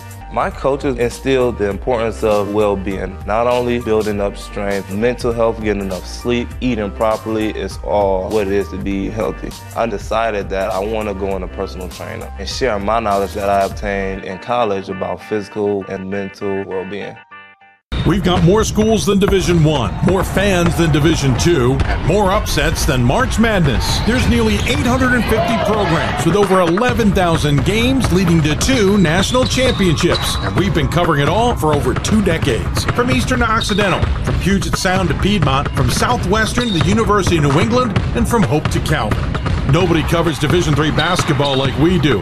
We're d3hoops.com at www.d3hoops.com. The National Association of Basketball Coaches is the nation's premier professional development and advocacy organization for basketball coaches at every level. The NABC strives to serve as the voice for coaches on national issues while advancing the core value of leadership, service, advocacy, education, and inclusion. To learn more about the NABC and to become a member, visit nabc.com and follow the NABC on social media at NABC 1927. That's nabc.com or NABC 1927 on social media.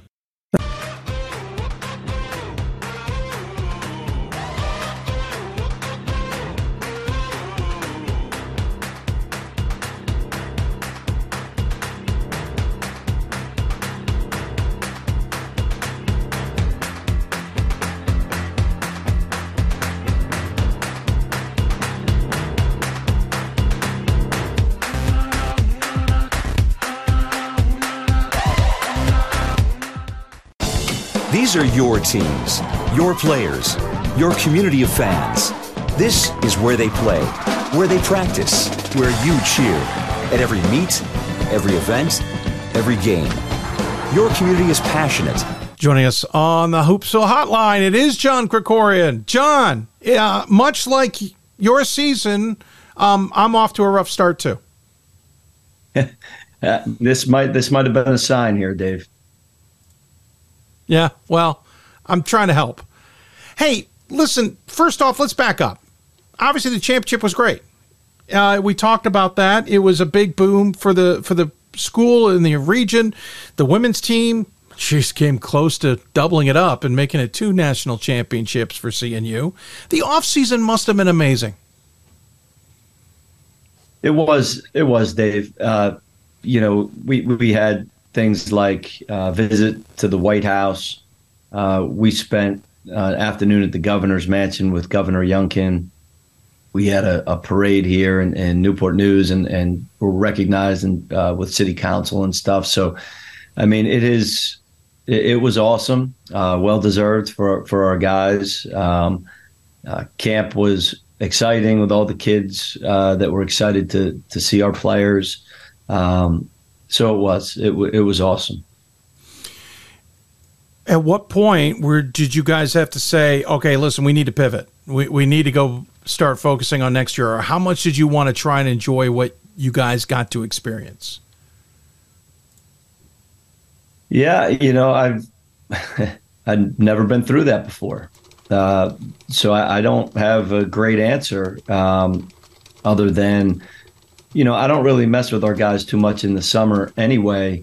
Um, that's really their time. So the motivation is, is kind of on them to to decide what they want to do. And I thought they came back uh, this fall in in the right mindset. Uh, being able to practice a little bit earlier, I think, has been good for everybody. Thought our guys came in uh, hungry and ready to go. Uh, so you know, and and we brought in nine freshmen, and they have really injected some energy, uh, enthusiasm, and, and some talent at, some positions. So, you know, I, I feel good about the group. Um, so you know, but I have no idea. You know what I've learned so far is that you know w- you go on the road against really good teams. Um, and the, even though the target has been on our back for quite some time, you know, it, maybe it's another level that that our opponent are gonna gonna play to. That both teams, Marietta and Hampden-Sydney, played. I thought at an incredibly high level. Uh, not that we didn't play well, but we certainly didn't match uh, theirs. So um, we're going to have to do that. Talk to me a little bit about the team before we get into those games. I, am curious because when I looked at it as a top 25 voter, I thought to myself, you've got more coming back than I anticipated. I know when you and I talked post game of that championship and a little bit offline, you kind of pointed at a couple guys going, well, he's actually not leaving and, and he's actually not leaving. So give us a sense. Who did you lose and what were the keys that came back? So we lost five players, um, and you know I, I, think that you know just every team is different, you know, and these things, you know, to win championships, any championship, never mind the national championship, takes so much just chemistry, work, effort, and all those things. And so, you know, you're going to point to Matt Brody, who was really a, a glue guy for us, who defended the other team's best player, scored big baskets, stretched the defense with his three point shooting uh, was a great leader. Um, so we lost Matt Rodney Graves, who would come in uh, as a transfer from Adai, gave us huge minutes, played really well uh, in in a couple of the the games uh, in the NCAA tournament, uh, and, and, really played pretty well all year. Uh, but then we we had guys like Brandon Edmond, Tyler Trimble, and Nick Thomas who didn't play as much, but you know they had been around for a long time and provided really really good leadership. Um, you know, kind of helped us keep the group going in the right direction. So uh, those are the five guys we lost. And then we brought in, you know, a, slew of freshmen. So Trey Barber, John Hines, Ty Henderson, you know, guys that had great years last year. Um, you know, they're returning a little banged up, uh, but but they're here. Yeah, that's the thing. You bring back. You mentioned Trey, uh, Trey Barber, uh, Hines, and Hines, both Hines. We should point out. Um, and other guys from this unit. And that's why I was like, geez, this is a, bit of a scary unit. Did you guys have a different um, weeks leading up? Like, how did you treat what is now a new rule in Division Three, where you can spend more time prior to October fifteenth with the players? Did you guys change that up? How did that affect how you guys got ready for the season? I thought it was great. Um, I, am really pleased that the NCAA did that. I think it's uh, really beneficial to the student athlete. You know, so we well, all we did pretty much was go three weeks earlier uh, and go two or three days. So you know, I think it was two days, three days, two days. Um, you know, leading up, so they were able to have a good practice, a day off, a good practice, a couple days off, a good practice. You know, it's so much better. You know, in my mind, for their their health uh, and kind of easing into the conditioning of of what is going to be a very long season. So I thought it was good. Uh, you know, we were we were healthy throughout all of that, and you know, I thought we we were kind of where we wanted to be. Challenge for us was with these freshmen. You know, we we spent quite a bit of time t- teaching them and getting them ready because we're going to need some of them to contribute. Uh, you know, and so the balance of having older guys that you've been there, done it, they know what we're doing, um, and you're teaching some younger guys the very basics, you know, it's it's a fine uh, balance. And you know, I think we did okay. Certainly, at our results here, I think we could have done better. You you mentioned that there's a target on your back. Yeah, there's been a target on you guys for a while. But at the same time, you've always had a little bit of an underdog role. I think a lot of people for a number of years thought, yeah, as good as the captains are, they're not in this conversation, or we think this team will beat them, uh, Marietta will beat them, or, or Randolph Macon will beat them. And so you guys have always to come from that underdog role. That feels like this year it's different.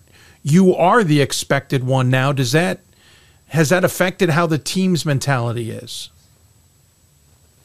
Yeah, I don't know. You know, but you are right. I mean, in the unbelievable history that is Christopher Newport basketball, the very first time we were ranked number one was last December you know that's pretty shocking actually um, with some of the success that we've had uh, before me and, and during my time. You know, and we struggled to handle that last year. Immediately, we lost two in a row after being ranked number one.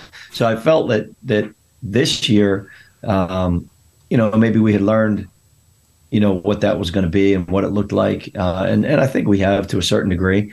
Um, but you know, maybe we're still getting used to it. I don't know. Uh, I know that we played some really tough teams uh, on the road, so uh, I'm, I'm not going to overreact to yeah.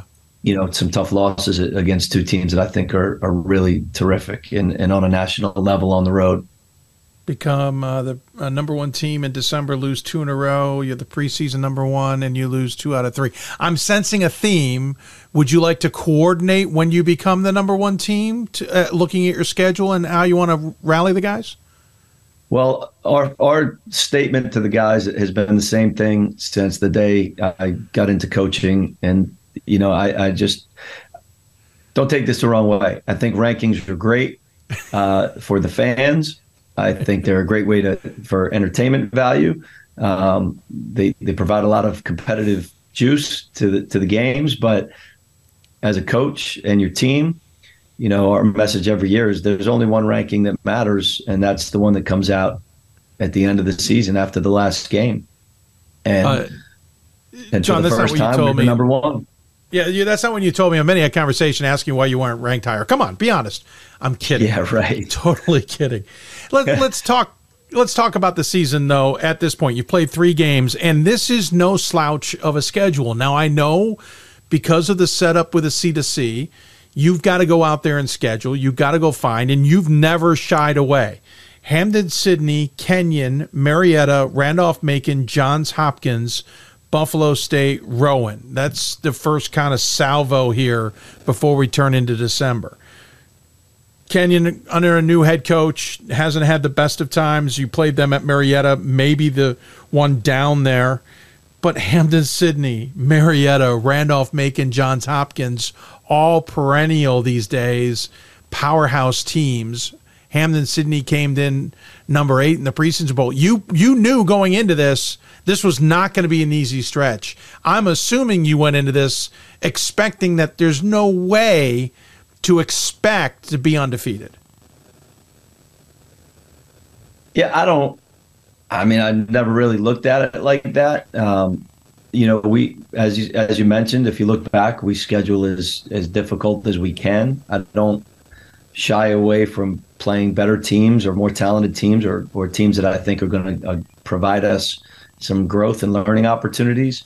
Um, so it just so happened this year that they all were stacked up, you know, kind of back to back a little bit, coming off of the the championship. And you know, honestly, I wouldn't have it any other way. I mean, if there's any complacency, it's long gone now. Um, and if if any of these freshmen wanted a, a easy transition into college basketball, see you later. So and we've played a, a number of freshmen in these big games. Yeah. So, uh, you know, I just I never worried too much about losing games. Obviously, we want to win every time we step on the floor, and we expect to to perform at our highest level. But you know, we don't win the championship last year if not for that back to back loss in December. We don't get it if not for losing to Randolph Macon uh, it's just it's part of the deal. And and I think those teams that go undefeated and win the whole thing, I, I just have so much respect. Um, yeah.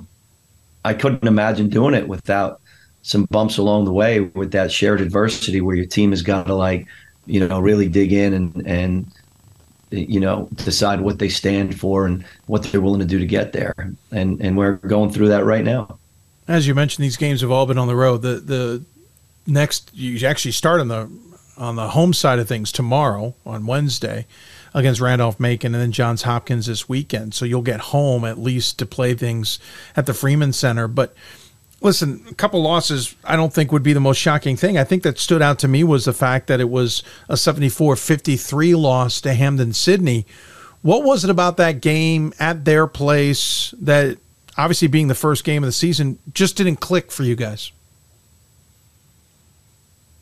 They were they were awesome. I mean, they played terrific, and uh, Caleb had them ready, and those guys, you know, um, you know, we we ended their season last year um, right. at their place. You know, so you know we would have had to really perform at a at a you know things would have just had to go really well, and and I think it could have. Um, you know, we lost two starters during the game to injury. Not that that's an excuse. Mm-hmm. We have a next man up mentality, but you know, those guys were playing really well. Colin Hines and Ian Anderson couldn't finish the game. Um, and, and you know those little things can can snowball a little bit. We had some freshmen step in that maybe weren't quite ready for that moment. Um, but honestly, it's a credit to Hampden-Sydney, and it got away from us. And um, you know, we missed shots. I think we were three for twenty four from three, and you know, you sprinkle that in there, and you're going to get your butt whooped, and we did. Uh, I did notice that those two guys aren't back yet, at least in the next two box scores. Are these long term uh, injuries, or do you guys hope it's short term? Yeah, we, we've had it, you know, and I think people talk about what does it take to win a national championship. You know, they never asked me that before. They ask me now. and, uh, you know, not that I know, but I, the one thing I do know is that you need to have you know the majority of your team remained pretty healthy throughout the year, and we were able to do that last year. And we're just we got hit with it here early. Uh, we just had another star to go down uh, at Marietta, and it'll be out for the year. And you know those guys are they're I think they'll be back in a, in a limited role. So you know we just gotta. All that said, I really like the opportunities that they provide for some other guys, and um, I think we have some talent. We have incredibly competitive practices. So I, I think there's going to be some names that that you've never heard before. That if we have the season, I'm hopeful we can have that you'll be talking about in February. Well, and you also will have a point because the way you have to schedule, you're going to have a point where you can get these guys some time and some minutes in games that you should be able to still win. And this isn't a knock on the Mary Baldwins of the world out there, but you've got to schedule anybody and everybody. Not everybody can be on the caliber of Hampden-Sydney and Johns Hopkins. So you're going to have some time to trial and error a little bit as long as you win. Obviously, there, there's, you know, everyone's going to be coming gunning for you. But is there a, is that a benefit to some degree? Yeah, although like I said, these guys are playing right now. Um, yeah. So it'll it'll make them more ready for for every game. I mean, and we really I know again it's great. You got to talk about these teams and they're ranked and all that, but like, you know, I, I mean, I just you're always you're competing against yourself. You know, it's about sure. your it's about us. That's how I've always approached this thing. And you know, um, let's play the best. Let's get better. And it doesn't matter what the record of the other team is. I mean, I can tell you stories. You know, seven eight years ago, we went into a place that you know, hadn't won a game in the conference and they knock us off. You know, I mean, you got to be ready to play. Oh, that's absolutely the truth. Yeah, I can understand that entirely. Uh, listen, you're going to have an interesting quote unquote conference slate too. Mary Washington, not a slouch at all in any stretch of the imagination. Uh, Salisbury's always going to give you a hard time. You're going to have other conference mates that certainly are going to be gunning for you, and you get that travel aspect of it uh, of the West Coast. Uh, though on the schedule, I don't see you making a trip out to Santa Cruz right now. How do you split up your your season? It, do you say, okay, here's our early part, we got to focus and do this. Then there's this section of it, and then there's this, et cetera, et cetera. How, how are you going to break up the season? Yeah, so the, the biggest key in our scheduling is is filling the voids in January. You know, yeah. and you know Mo at Salisbury and Marcus and Mary Wash. We're kind of we play like a little round robin, uh, so yep. it's a typical conference deal. So that takes up February. Um, so I mean that's fairly normal. So it's just kind of like the last three weeks of January, trying to find teams that have a buy uh, or are willing to play at that time. Uh, and I think we were able to do that really well. And and not that having a little seven or eight day break in there is the worst thing, but you don't want like a two week break. I don't think. Sure. So just finding teams that can do that. It just so happened to be, I think, Pfeiffer uh, fit in there, and Santa Cruz is coming from the West Coast to play all of us again. Um, so I, I, really like the balance at that time of you know game, few days off, game. Uh, you know, I, I, think we have a chance to be in a decent rhythm uh, you know, as we head into February. Uh, and absolutely, Mary Washington, you know, I mean, they got a lot of really good pieces back, uh, brought some in. Looked like they played Catholic really tough. Uh, it's always a rival game, and the championship goes through Fredericksburg this year as they host. So, um, you know, I, I, think the C2C is going to be a, a, really good uh, tournament at the end here. Well, and the other thing interesting about your schedule is I see a lot of different styles. So you see Hampden-Sydney, and Marietta, Randolph, Macon, Johns Hopkins. Buffalo State doesn't play like any of them. Virginia Wesleyan's going to give you a completely different look with Macedo, uh, still coaching there. Barry and Emory, back to back games. I don't think there's anything common about those two. Plus Marymount and, and Salisbury and, and Mary Washington. To some degree, your schedule prepares you really well for a possible March run because you see a lot of everything. Yeah, you know that's a great point, Dave, and we've, you know, we've kind of hit on that a little bit. Uh, but you're absolutely right. You know, when, when we are able to get to the postseason and we, we're such a, a heavy scouting team, it's it's helpful to say, as you, you know, especially in a back to back, you know, you you play Wheaton and Mary Hardin Baylor back to back, and you know, it's hard to teach the players 10 brand new players overnight and have them ready. But it's a lot easier if you say, hey, this team plays exactly like hmm. Lynchburg or whoever. And it kind of clicks. And then, you know, as long as you hit it right, right. Um, your players can feel a little more, more comfortable that, okay, been there, done that. We know what we're up against. They're going to trap, they're going to zone. We're going to see this action on, on defense. Uh, I think it's a really good point. I think it's it's one of the benefits uh, of, of playing such a, a variety of teams going back to the school, the championship and everything. Uh, obviously, soccer won a women's soccer won a championship a few years ago. Um, you've had success with softball. Women's basketball was on the verge last year. Tell me a little bit about how much has changed on campus in terms of the atmosphere, the expectations, etc., from the time you started. Because Christopher Newport was always good, but now it feels like everyone thinks that every sport should be running for a championship, and that's got to be an amazing buzz on a campus. Yeah, it, it has. I mean, uh, it's the one thing 13 years ago or 14, whatever it is now, that you know, when I arrived on campus and it was about half complete of this billion dollar renovation, you could you could see what it was going to be. Um, you, you could start to get a sense of the excitement uh, on campus for athletics.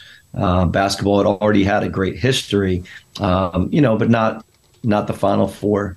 Um, and you know no team had won a national championship. There a few have been close. When i first got here uh, volleyball hosted i think they were in the championship. Field hockey i think was in the championship. So there's certainly some really really good teams. Um, but but once uh, soccer won that thing it, it's almost like you know uh, it just provided belief for the rest of the student athletes on campus who had been really close uh, and immediately softball uh, knocked that thing over, and we were able to get there. And we've had some teams right now that you know I think they're close. I thought our field hockey team had a great chance this year. We host the the Final Four, and uh, they just got knocked out in the last round. Um, you know, but I think women's st- soccer is still going. Football just won the NJAC, uh, and they're going to go to Randolph Macon this weekend for a game uh, in the NCAA. So, yeah, it, it's we were seventh in the Learfield, and we don't have a pool.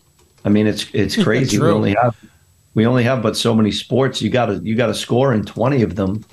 Um, so yeah, I mean the the level of competitive excellence and the the commitment on campus is it's it's really awesome. Uh, it's it's everything that you could ask for uh, as a student athlete and a coach. John, you don't have a pool, but you do have a, a large body of water shortly near. I, I'm just saying, put some lanes out there, and you guys got swimming. Yeah, we got, we have a pool and a pond, Dave. The pond would be good for you. You know. yes. yes, it would. Uh, well played, sir. Hey, John, appreciate you the time. Appreciate the patience with us too uh, as well tonight uh, due to our, our hiccups here.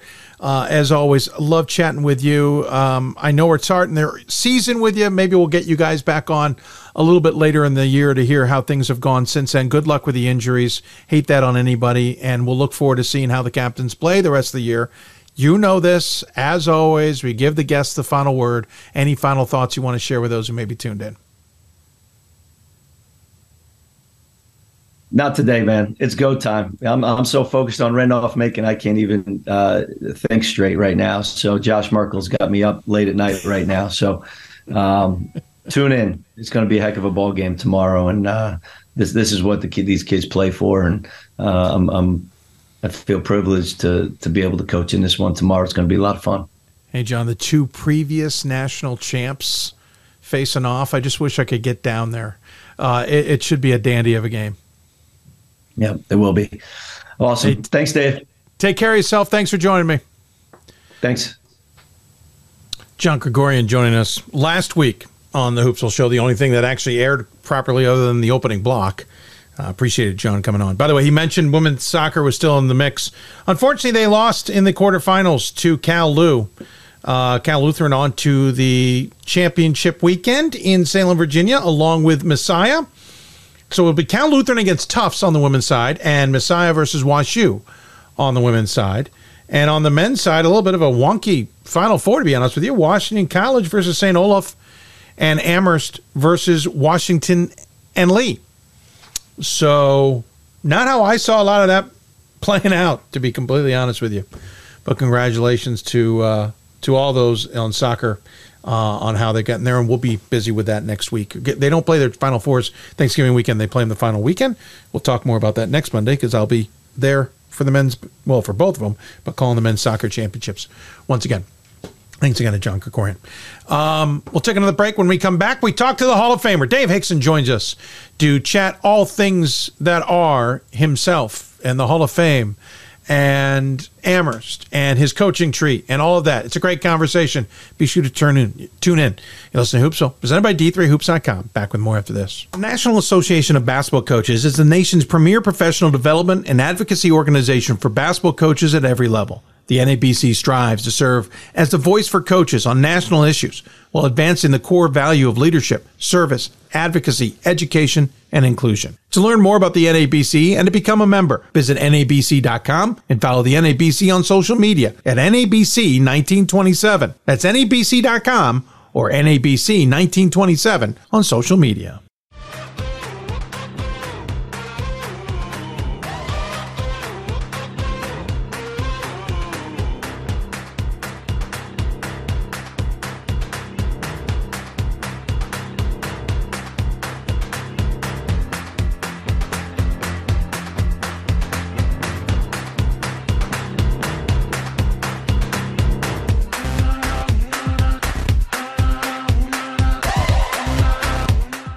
We've got more schools than Division 1, more fans than Division 2, and more upsets than March Madness. There's nearly 850 programs with over 11,000 games leading to two national championships, and we've been covering it all for over two decades. From Eastern to Occidental, from Puget Sound to Piedmont, from Southwestern to the University of New England, and from Hope to Calvin. Nobody covers Division 3 basketball like we do. We're D3Hoops.com at www.d3hoops.com. It's on us to stop sexual assault. In any way that we can. To get a friend home safe. To never blame the victim. It's on us. To stand up. To make our community safe for all. It's on us. It's on us to look out for each other at parties. It's on us. To be more than just a bystander. To step up and say something. It's on us. All of us. To, to stop, stop, sexual assault. assault. Learn how and take the pledge at itsonus.org. Well, folks, we're back on the air. Uh, camera we've lost temporarily. Uh, don't know what happened. Systems crashed there, and we don't have our camera back up and running. So you're not going to see my face here for a bit, and maybe for the rest of the show, it's not a big concern for us. Uh, we want to keep moving with the show. Um, not sure what happened there, but uh, bear with us. Uh, coming up, Dave Hixon uh, joined us earlier today. Of course, Dave Hixon got enshrined in the Naismith Hall of Fame. Congratulations to him, to say the least. First Division three individual uh, to get in on the merits of his Division three resume. There are certainly many others who deserve those accolades and have not gotten them. Um, you could say this is a bit of a test case. Uh, we talk a little bit about it, but we got hints that maybe this was coming late last season. Um, and Dave sits down with us to talk about the enshrinement. He talks a little bit about uh, the start of the basketball season, which he keeps his uh, foot, uh, or I should say, eyes on quite a bit, keeps his, his ears to the grindstone as well.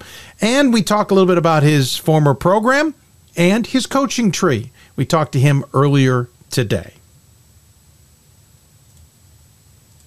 Now, joining us on the Hoopsville hotline, the Hall of Famer, Dave Hixon, joins us. I mean, listen, we could probably call you a Hall of Famer for a lot of reasons, um, but ultimate Naismith Hall of Famer was one that you and I talked about for years, probably wouldn't come true.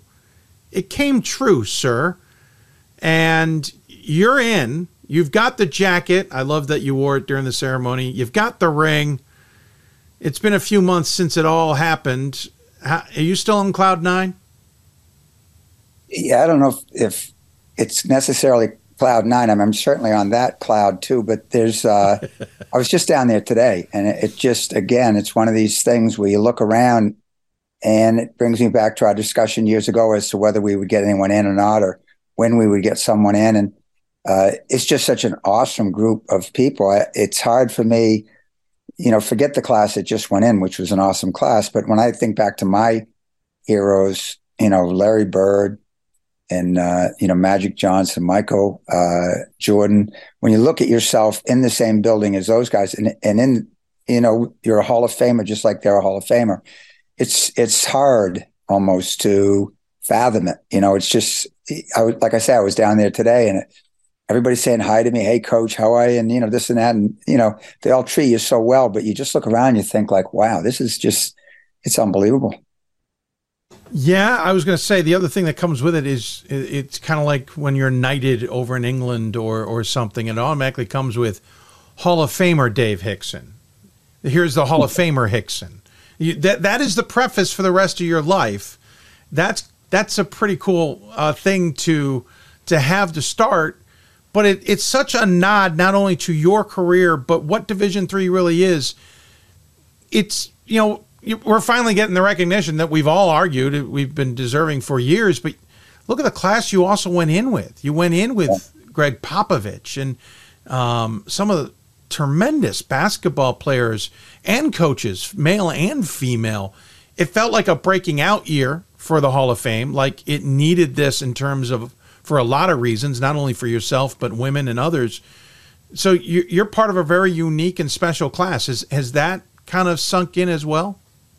Yeah, and, and I think that's one of the things that you know, you know, I'm, I never know quite what to say when people say to me like, uh, "Hey, geez, wow, you know this and that," right? And I always go, "Well, right place, uh, right time, right resume," and and I think that's the deal. I mean, I think they were looking to open it up a little bit this year. You know, Jerry uh, Colangelo said that openly, which gave me hope. But again, it was one of those distant hopes. Um, and, you know, right resume. Um, I still don't know exactly what the committees are looking for. And we've talked about this before. You know, is it wins? Is it championships? Is it is it final fours? Is it the combination of three? I don't know what they look for. And, you know, again, having gone through the process and spoken to people about the process, they don't even talk about it to each other. And so, you know, it's one thing when you get past the North American Committee, which is nine people, when they voted, you have to get seven or nine votes. They were Zooming. And so one person, a persuasive person, could make an argument and sway the group, correct? Or, or enough votes that you could get to seven, which seven out of nine is, is, you know, pretty good percentage. But then it's 18 out of 24, and the 24 never get together. And so, uh, matter of fact, they don't even know who each other are in most cases. Uh, a couple of them know each, who each other uh, is, but the uh, but the, for the most part, they don't even know. And so, it's not like one guy is out promoting you or or trying to get you in. And so, it's uh, it's interesting stuff. And so, what are they looking at? Well, I just think the resume, and I don't know, you know, I don't know what is important on that resume, but You know, it, I, you know, it's funny way to look at things. I look at it this way too: is that not just who's in because that's remarkable, of course, because it's the Hall of Fame. Who's not in? You know, who's not in? And and you know, the problem the problem with halls of fame is that you know not everybody gets in. And I, I can tell you, I have a list of coaches who I think are the best coaches that I've coached against, and they won't get in, and they won't get in because they don't have the resume, they don't have the numbers and uh, and yet um, they're the best, some of the best coaches that I've ever coached against, year in year out. Not one year, but year in year out. Yeah, so yeah, it's interesting. I agree with you. And and listen, I thought that was always going to be Division Three's problem. Is listen, you know full well my my dander got up, for lack of a better term, to go old school there, when when there were guys like Huggins getting into the Hall of Fame with one national championship, half the wins, and you're like, well, this is a name recognition thing. This is this is a D1 thing. This isn't honoring those who are the best in college basketball necessarily. And I'm not trying to knock on Huggins, but geez, I could list you 50 guys who who are gals who deserve this if Huggins deserves this. That was my point. If he deserves it, then I can name you a lot who also deserve it. And in Division three ranks, they include the Glenn Robinsons, the um, Steve uh, Moores, the Bo Ryans. Because listen, we can all talk about what he's done in Division One, but jeez, right. what he did in Division Three was maybe more difficult than what. It, well, arguably, it is more difficult than what he did in Division One. Um, and there's women's coaches we could go down the list of in Division Three. Does this, do you think, open that door? Not necessarily for a flood. I'm not expecting the dam to open and we get a flood of Division Three nominees, but does this open the door maybe for those to get a more fair look? I think so. I do think so. I think that uh, I think I think I represented us well, and that was one of sort of my missions when I went to all the events that we had was to make sure that uh, the way I spoke, the way I conducted myself, getting out to meet people, uh, talking to people about my situation, Division three, and that sort of stuff that I that I represented Division three well. So, you know, I, I, I certainly think the door is more open. You know, how open is that? We'll have to wait and see. I mean, I think, you know, I had a couple guys come up to me and shake my hand and said, "Hey, the happiest guy in America right now is Bo Ryan," because yeah, because he's he's so happy that you got in because now he's going to get in. He's got three championships, and uh, is it three? I think it's three, and then he went to Division One, and so uh, more than that. It could be four, but I think I think I think it's three. But anyway, it was three in a short period of time. Yes, and uh, so that was sort of uh, between two or three guys. That was a running joke that you know Bo would be next. But you know, I don't know. Again, it's I would love to be on the inside to find out what criteria they're looking at. What what are they looking at? And and um, that would be a helpful sort of directional, if you would, uh, you know, for us to figure it out. Like I, I was looking over different resumes of Division three coaches, and there are a couple of the women. I, I, I want to say, and I'm not coming up with a name right now, but I want to say Wash U, who may have like five championships. Yes, absolutely. Yeah, and a, and a lot of in wins. a row. She won. They they won like well, they went three seasons undefeated. Right, and so Wash U. as I look at those, I think like so if it's, we'll find out if it's open. I think, I think what's going to happen is we're going to find out, if not this year. I don't know what the class looks like this year yet. I don't. I, again, I heard sort of rumor and speculation it wasn't going to be like this class, you know, as big or as star studded. Yeah. Leaving me out, that is, but but the rest of the stars, you know, the five, the five big stars, and um, you know, so is there room this year, or is it that we that it waits. I don't know. I, I, you know it's hard to say, Dave, but I do think that you know again one of my missions going down there was and all the things that we did was to represent us well and let people know who we were. You know, right from the get go, even on my speech when I said, "Hey, you know, I'm not a household name. I'm not on the talk shows every night, but I do have a story. Now listen to me. Here's my story." Yeah, and uh, and that's a story that so many Division three guys can tell um, to go in reverse here, Nancy Fahey, the coach we're talking about at WashU, who was a phenomenal. She went on to Illinois late in her career. It didn't work out great at Illinois, but it wasn't horrible. but she was a powerhouse of a coach at WashU. Everyone had to catch up to what they were doing.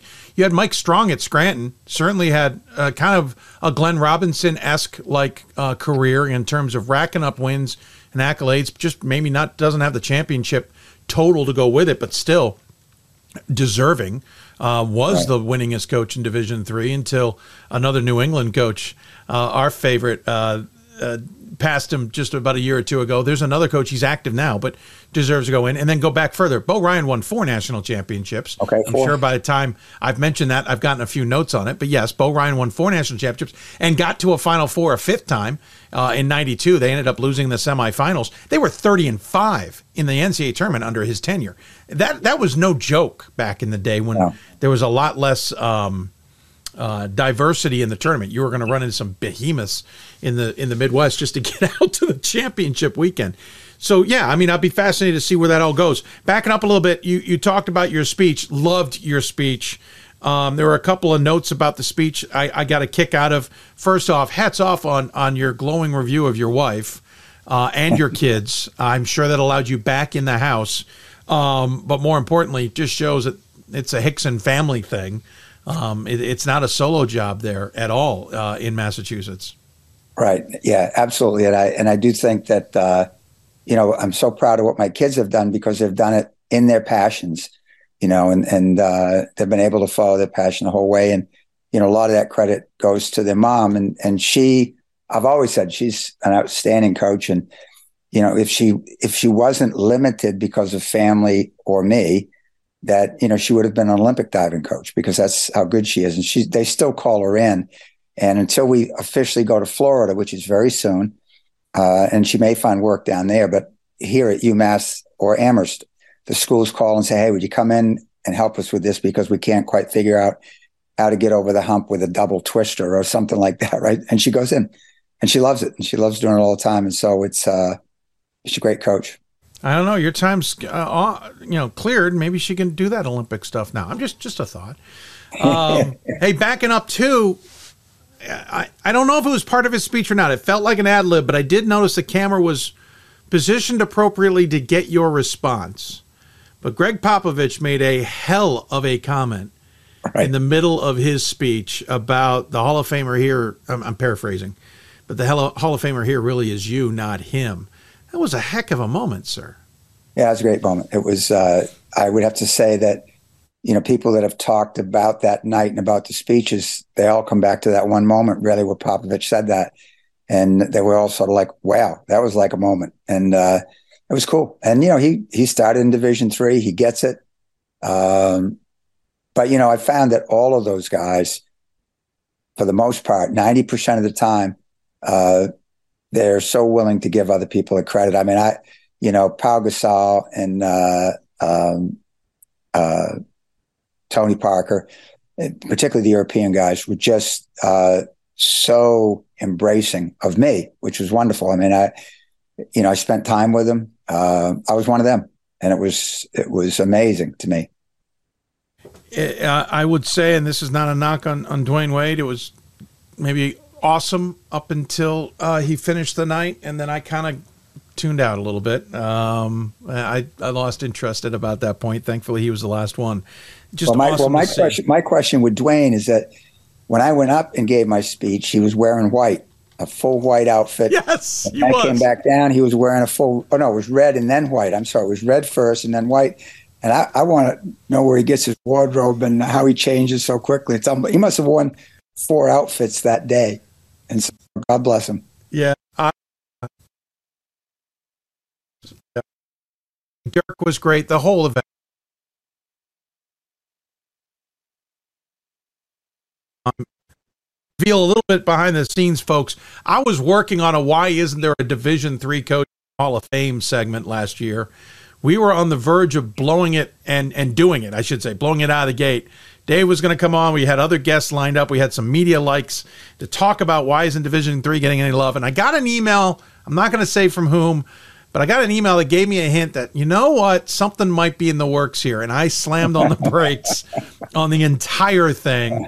I I pulled full stop because something told me, you know what, and no, I didn't have the news, but something told me if this individual isn't wanting to come on and talk about this, something tells me maybe we've got a chance, and I'm glad you got that opportunity and welcome.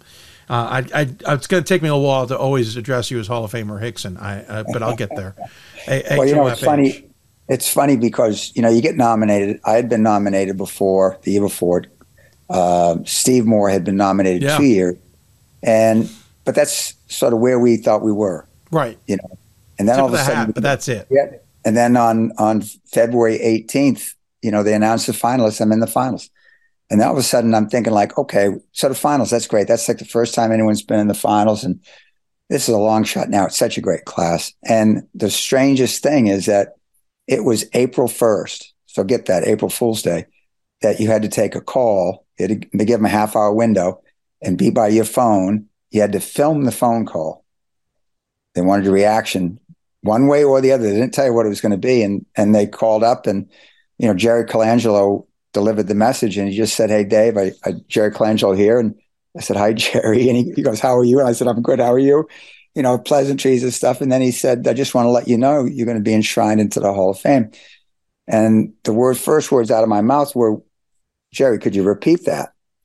Only because there's one that one three letter word that would have made a difference in that you're not going to be in. And so on April Fool's Day of all times, uh, you know, yeah, and so weird then, timing. and then the hardest part was for five or six days we were sworn to secrecy, so that it could be announced live. I'm sure that it got out a little bit, but they tried to keep us quarantined down in Houston, and so it was it was an adventure, but a fun one. I got to give. I'll say this publicly. I got to give Dave credit.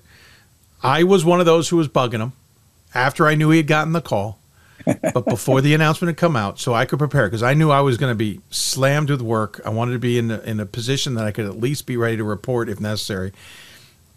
He did a fabulous job of not giving me any idea of which way to lean. I got it. I think politics might be your future, sir. That that was well yeah, done. Right.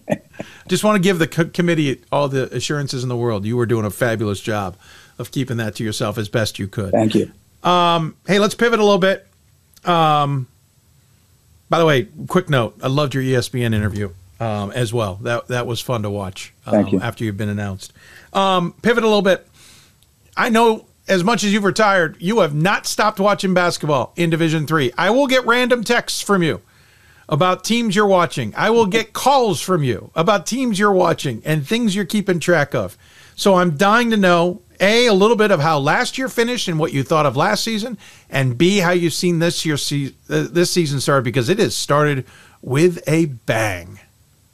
Yeah, it really has. It's uh, and I haven't I haven't spread my wings quite yet because I'm trying to watch sort of in quotes my guys and NESCAC early. Uh, I've watched a couple out of uh, region type teams of coaches who I've adopted over the last couple years who have called me up to ask me a question so then I watched their games, and then I, I just you know I, I, sort of adopt them and watch them too. And uh, I actually had four games going at once the other night, and uh, it was uh, it, it's you're one to, of us. yeah, it's, it's, unbelievable. And uh, I I was telling someone the other day I saw I've seen you know Amherst, Williams, Middlebury, Colby, Bowdoin, Bates, Trinity. I haven't seen Conn. I haven't seen Wesleyan or Toughshed. Those are the three I saw a little bit of Tufts, but not enough to say I've seen them. But uh, so three NESCAC teams. That's it that I haven't seen. I've seen a lot of New England. I saw an absolutely great game the other night when I watched the whole game when Middlebury uh, lost to St. Joe's up there, and you know Middlebury's zero and four, right? And they are good. I'm telling you right now, like they are a really good team, and and I won't, I will not count them out of winning NESCAC. I won't. I mean, I just think that you know Williams has got good talent. But Williams got spanked by WPI to start the season by like 17. And uh, and I haven't seen Tufts yet, but Tufts looks pretty good. I did see Trinity. I saw Trinity really beat up. We're going to talk about Aaron a little bit, and that was his second game. And I thought that'd be a tough game for him just because this, you know, they're 15 years along as opposed to 15 days, sort of thing. And so it uh, it was just a little bit too much for him. But Trinity looks good, so I'm excited to watch it uh, happen. And I think that, you know, last year was exciting as always. It was, uh, it was great fun getting out and seeing everybody to, uh, in Fort Wayne. First time I'd been there to coach the All Star game. And, uh, but, you know, it's, uh, you know, I'm always rooting for my NESCAC boys. I wish they'd, you know, get a little further along. Uh, and, you know, this year is going to be interesting because I think it's a really divided, from what I can tell so far, it's really a divided league. There's, there's really, there's a stronger upper half. And I don't know if it's as strong as it's been, but there's a stronger upper half and then a not so strong lower half. And so it's going to be interesting as it goes. Yeah, some talk already, and we'll talk more about it in future shows. I mean, the NESCAC maybe a step back from where we're accustomed. Yes, the top's strong, but not as strong as we're used to. The bottom half isn't as competitive, maybe dating back to about 10 years ago when we kind of had that normal split between the upper and the and the bottom. But, you know, we'll see how it all transitions. I think there's still some COVID effects in play. Um, kind of talking about that, though, your Amherst squad, your former uh, team that you were in charge of – and that's kind of where I get to this COVID thought. They they don't seem to have gotten their feet under them as much as I expected. I expected them to have taken a few steps by now in the right direction. It feels like they're a little bit stuck in neutral. Is that hard to watch from afar? Uh, yeah, a little bit. I mean, you know, it's again, you know, uh, Marlon is is his own guy and he's going to do his own thing, and so I, I'm hands off totally on that. Um, but I do think that you know, I think I think we need to wait I, I think by the end of this semester, we'll have a great sense of where they are. I think, you know, I think last year lingered a bit. And, you know, they had a tough year last year. They didn't make the NESCAC tournament, uh, but it lingered a little bit. And so I think, you know, the first game, they got sort of caught, I think, a little off guard a little bit. Um, and they're still trying to figure out their rotations. Second game, they almost got caught again uh, by a, a, Vermont squad, but a really good coach, uh, Paul Copo and uh, he's been around all over the place. And so he's a good coach, and he's got those kids, even though they weren't very tall, they, they doing all sorts of great stuff. And, but then then they figured it out. They they won that game. If they'd lost that game, I, I would have some concerns. I, they're they're very talented. They have some really good players. There's there's three or four players on that team that I would love to have had on our teams and that can play.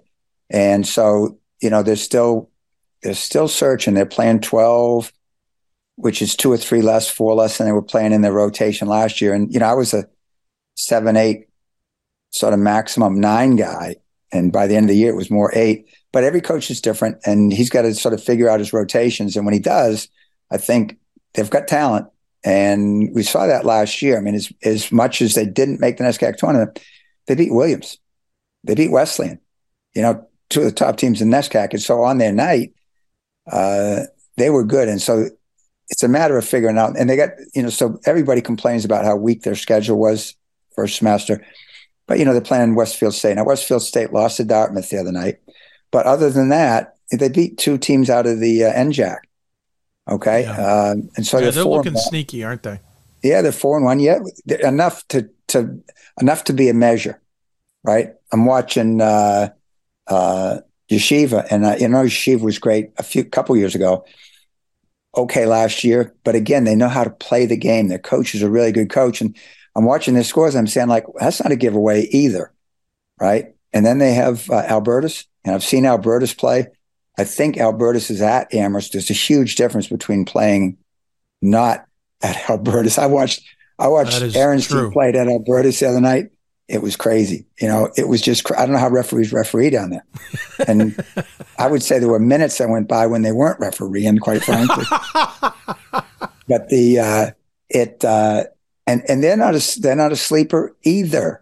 And so there's at least three games and there might be a fourth or fifth, you know, they don't play Brandeis and Babs anymore like we used to, but there, there's three good tests, I think, for Amherst in the first semester. And so, yeah, I'm going to wait till that end of that first semester to figure out if they've figured it out. And I hope they do. I mean, they're, again, I've met the kids. They're good kids. Uh, uh, they worked hard. They went uh, to Morocco this summer as a group, which is usually a very good bonding exercise. And, uh, and they have talent. So I'm looking forward to following it and seeing. Yeah, no, it'll be interesting. I, I was kind of curious your take. I appreciate your perspective on it. I agree with you. I think – um, you know, he's got the pieces there. If they can figure it out this year, they could be fun to to kind of watch work their way through yeah. the NESCAC schedule.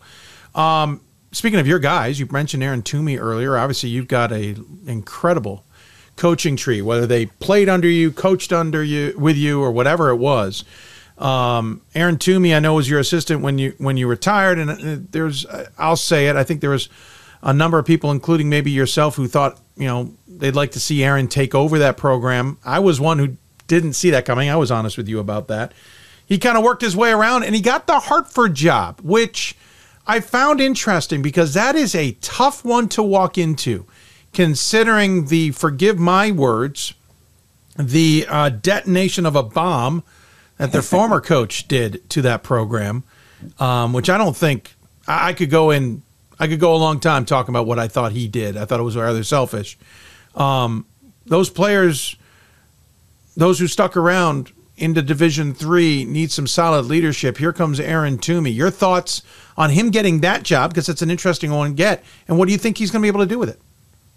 Well, I think he's going to do great things with it. Uh, you know, first of all, it's a Division One facility. Uh, it really is. And and when I first walked in and I saw the weight room and I saw the locker room and the the, the arena that they play in, it's unbelievable. I mean, you know, and they do it right. They do it like they did in Division One. Like after the game, he and two of the the kids go into a press room, and you know they're doing Division One stuff. And so I think it's got that sort of glitz and glamour to it that he's going to get good kids. They can get kids in there. He doesn't have to worry as much about the academics as he did. They have a graduate school. If they can get graduate transfer, which they did, they have an Amherst kid playing for him, one of my recruits, and he's a great player for him right now.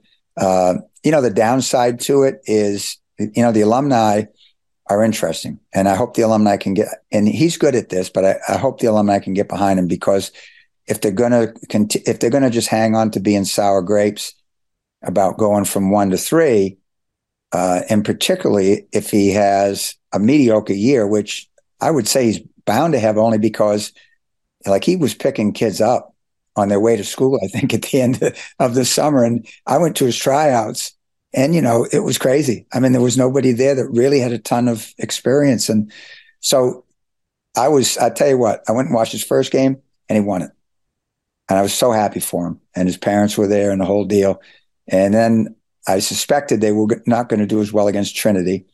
Um, and Trinity, you know, was polished and, you know, they it's not just a program, but, you know, they've built something there. And so it's, you know, kids not just with three years and four years experience playing for the same coach, but there's traditions behind that.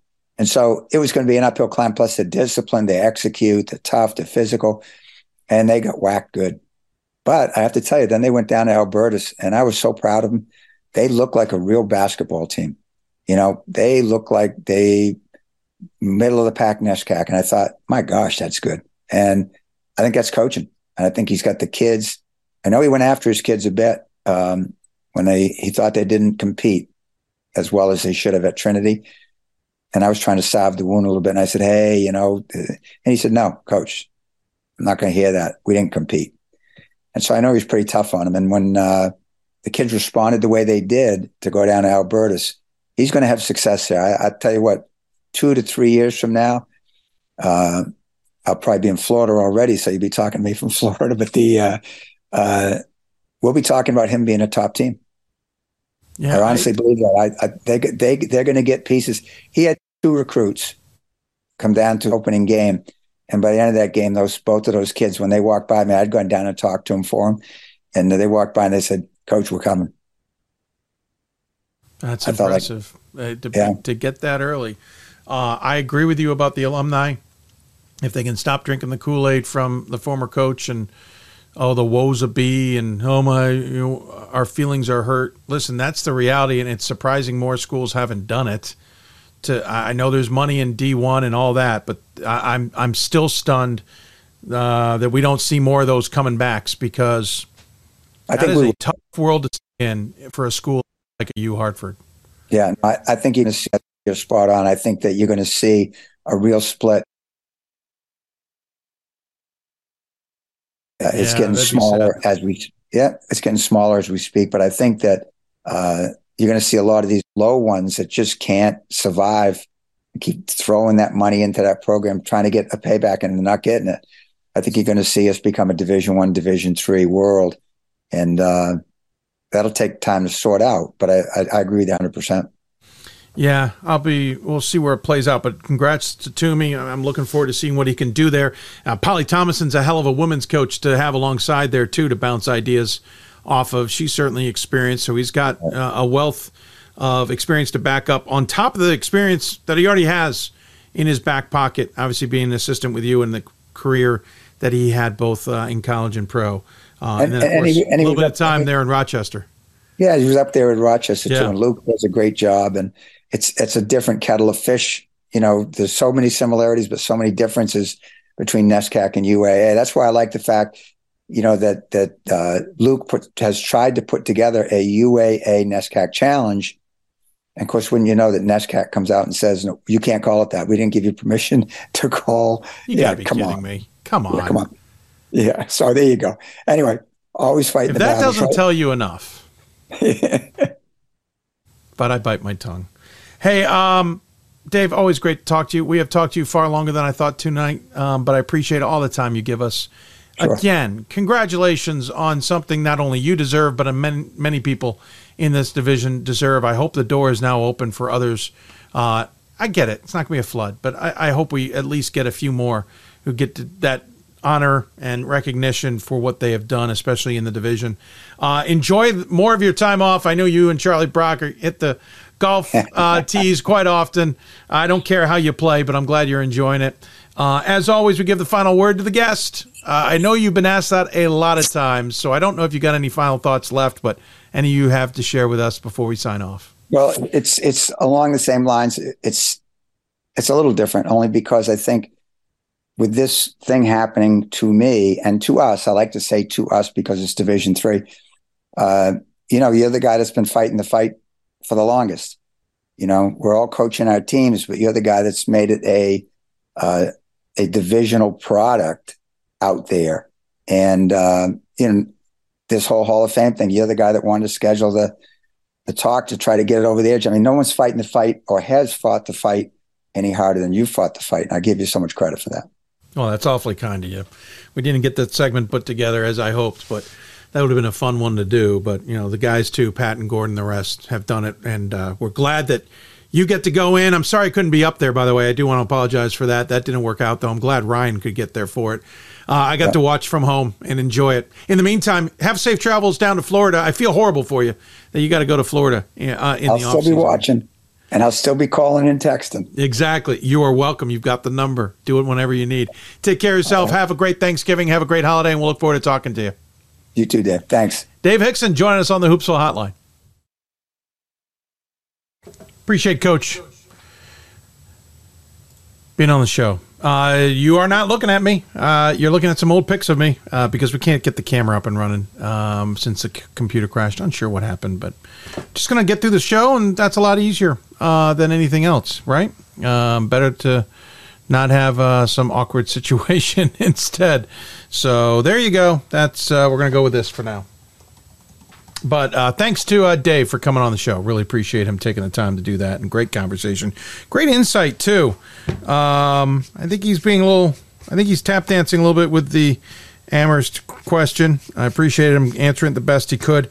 I, I want to see Marlon um, Sears uh, succeed. I, I, think Dave does does too. But um, let's see what happens this year. Uh, maybe they can take the next evolutionary step and things can move forward there and things can uh, get back to the way they're they're used to having things. I think women's basketball is going to be interesting to watch there this year as well. Um, but yeah, um, appreciate Dave coming on uh, as always. We'll certainly catch up with him down the road. Uh, quick score updates from uh, well news and notes and score updates. So score updates from around Division Three tonight, real quick. If you're tuning in live, especially.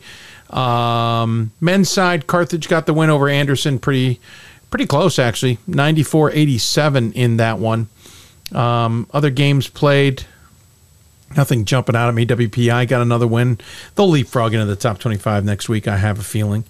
Um, but wpi always has a strong start to the season. It's always the finish we we don't see so i think that's going to be another co- topic of conversation this year can wpi live up to the start um, yeah, we'll see how it plays out. Utica got a win tonight over SUNY IT in the Battle of Uticas or the Battle of uh, a cross crosstown rival there. Hartwick and Skidmore played tonight. I didn't get the score update on that. Women's side of things, a couple of top 10 programs in action tonight. Scranton and Tufts, 6 and 7. They both got wins. Tufts got a win over Coast Guard 53 38, and Scranton got the win over Albright 86 43. So, congratulations to them. Uh, other scores, not a lot of women's scores tonight, actually. Uh, so kind of a quiet night. No other scores jumping out at me. Um, Wells is going to have a rough season. They lost Oswego State 72-26. Wells is going to it's going to be a rough one there. Um, in upstate New York at Wells, I think this season, unfortunately. Um, some other news and notes. Want to thank or thank, geez, congratulate Bob McVean on his 600th win at RIT in his 40th season there uh, 43rd season overall, but 40th at RIT. He got the he picked up his 600th most recently, and uh, we were talking about DePauw earlier. Kris Huffman picked up her 700th win uh, after that Transylvania game. So congratulations to those two. You talk about Hall of Fame type um, caliber coaches, and those two certainly have a pretty impressive resume themselves. So, um, but the likes of Nancy Fahey and and uh, Glenn Robinson and Mike Strong and and others um, certainly deserve um, more recognition and maybe some uh, Hall of Fame love. Uh, they're not the only ones. You know, obviously Mike Love is Mike Strong. Sorry, is no longer the the all time winningest coach um, in Division three uh, circles, but that doesn't mean that he certainly doesn't deserve the attention. But there's many of others who have done amazing work, and so I hope Dave Hixon's uh, avenue opens up for everybody else. Um, one bit of news I've been debating about reporting. I, there's been a lot of conference shuffling this offseason. Um, I am curious. It's not going to end. Um, what was interesting was we had heard about the Geneseo and Brockport was it Brockport? Oh my lord, I just drew a blank. How's how's that for for sad? Uh, deciding to join the Empire Eight. We had heard that news, had held off on whether we were going to announce it. Uh, it eventually the conference ended up breaking uh, reporting that news. We we ended up not breaking it. Uh, we had known it for months. Um, there's more more of that coming, um, and it's all coming down to cost. Um, it's what I find fascinating is that a conferences like the Empire Eight or Liberty, um, I'm just throwing Liberty in there, are welcoming public schools in when we've heard for years the conversation that it's not a balanced field that publics and privates shouldn't you know you had the CAC for a long time that was an even mix of public and private. And we heard for a long time how when the CAC broke up, it was because of the publics and it wasn't a, a fair playing field for the privates. Something that I have not endorsed. I, I, have not been one who thought that. I also think when you move from a conference, it doesn't change your recruiting landscape whatsoever, other than how many times you might play those institutions. Um, I still think you can lose uh, a recruit to a public or vice or vice versa. It doesn't matter if you're in the same conference. Um, my point being, though, on the grander scale, scale is now we're seeing some pri- publics heading back to some traditionally private conferences or conferences with private institutions. Um, so there's there's more new there's more moves afoot, uh, for the lack of a better description. I am told from reliable sources that SUNY IT will be likely headed to the Empire Eight next year. They're pulling the trigger quickly. Now, the NAC appears to be losing members on their Western front. I don't think that's going to be the end of the world for them necessarily. Uh, we can certainly talk about that and others on future shows. I think that's going to be a topic of conversation throughout Division Three, but especially um, with those uh, locations. Um, so we will we'll we'll be diving into that here in early December. I'm not sure who we'll get on to talk about it all, but I think it's really interesting to talk about the dynamics of what's being changed uh, conferences changing, uh, private schools going into public, or uh, publics again joining uh, conferences that are primarily privates. Uh, the, the, of course, the merge of the UE, UEC and the CSAC, which surprisingly kept the UEC name um, and and front office. We talked a little bit about that. There's a lot there, and I think we'll we'll dive into that in one of our December shows and talk about those dynamics uh, and some other news from around Division Three as well. So, but we're hearing SUNY IT is headed to the Empire Eight um, as soon as next academic year. Uh, Empire Eight continues to grow um, with more publics, and again for the public schools, it's about less travel. As as we talked with Juli Fulks about the the the, the costs increasing for even buses for these institutions. So uh, it's a topic I think that's going to be worth diving into sometime in December, and we'll work on a way of, of putting that together. In the meantime, that's going to wrap it up for us. I'm sure there's more we could talk about, but with uh, a weird random crash there of the computer, we're going to sign off with that. It's also pretty late. Um, if you're listening live and you're a podcast member, we're going to get the podcast turned around as soon as we can. There's going to be a slight delay on that. We apologize. Uh, just due to the crash, we, we don't have all the archives in the right spot, but we'll get it figured out. But n- not worried about that. Uh, in the meantime, we'll be back on the air next Monday, uh, the 27th of November at 7 o'clock. We already have Jenna Cosgrove and Caleb Kimgrow from Rhode Island and Hampden Sydney, respectively, lined up for the show. We'll get some others on as well. And sooner or later, we'll get our top 25 panels uh, convened as well to talk about the top 25 and what's going on in Division Three games wise. We'll dive into that topic a bit more. By the way, did not say this beginning of the show because I ran out of time and I almost almost forgot here. Great Lakes Invitational had another bang up uh, success there. Ryan Winnable uh, runs that show. Uh, looked like a who's who of, of media decided to show up. Um, Pat Coleman was there because he, he decided to get in some football in the area as well, so he took advantage. Ryan Scott was there. Bob Quillman made the trip up from Texas, uh, and the Snyder brothers were there as well. Um, that that event always makes me want to bring back the Hoopsville Classic, though.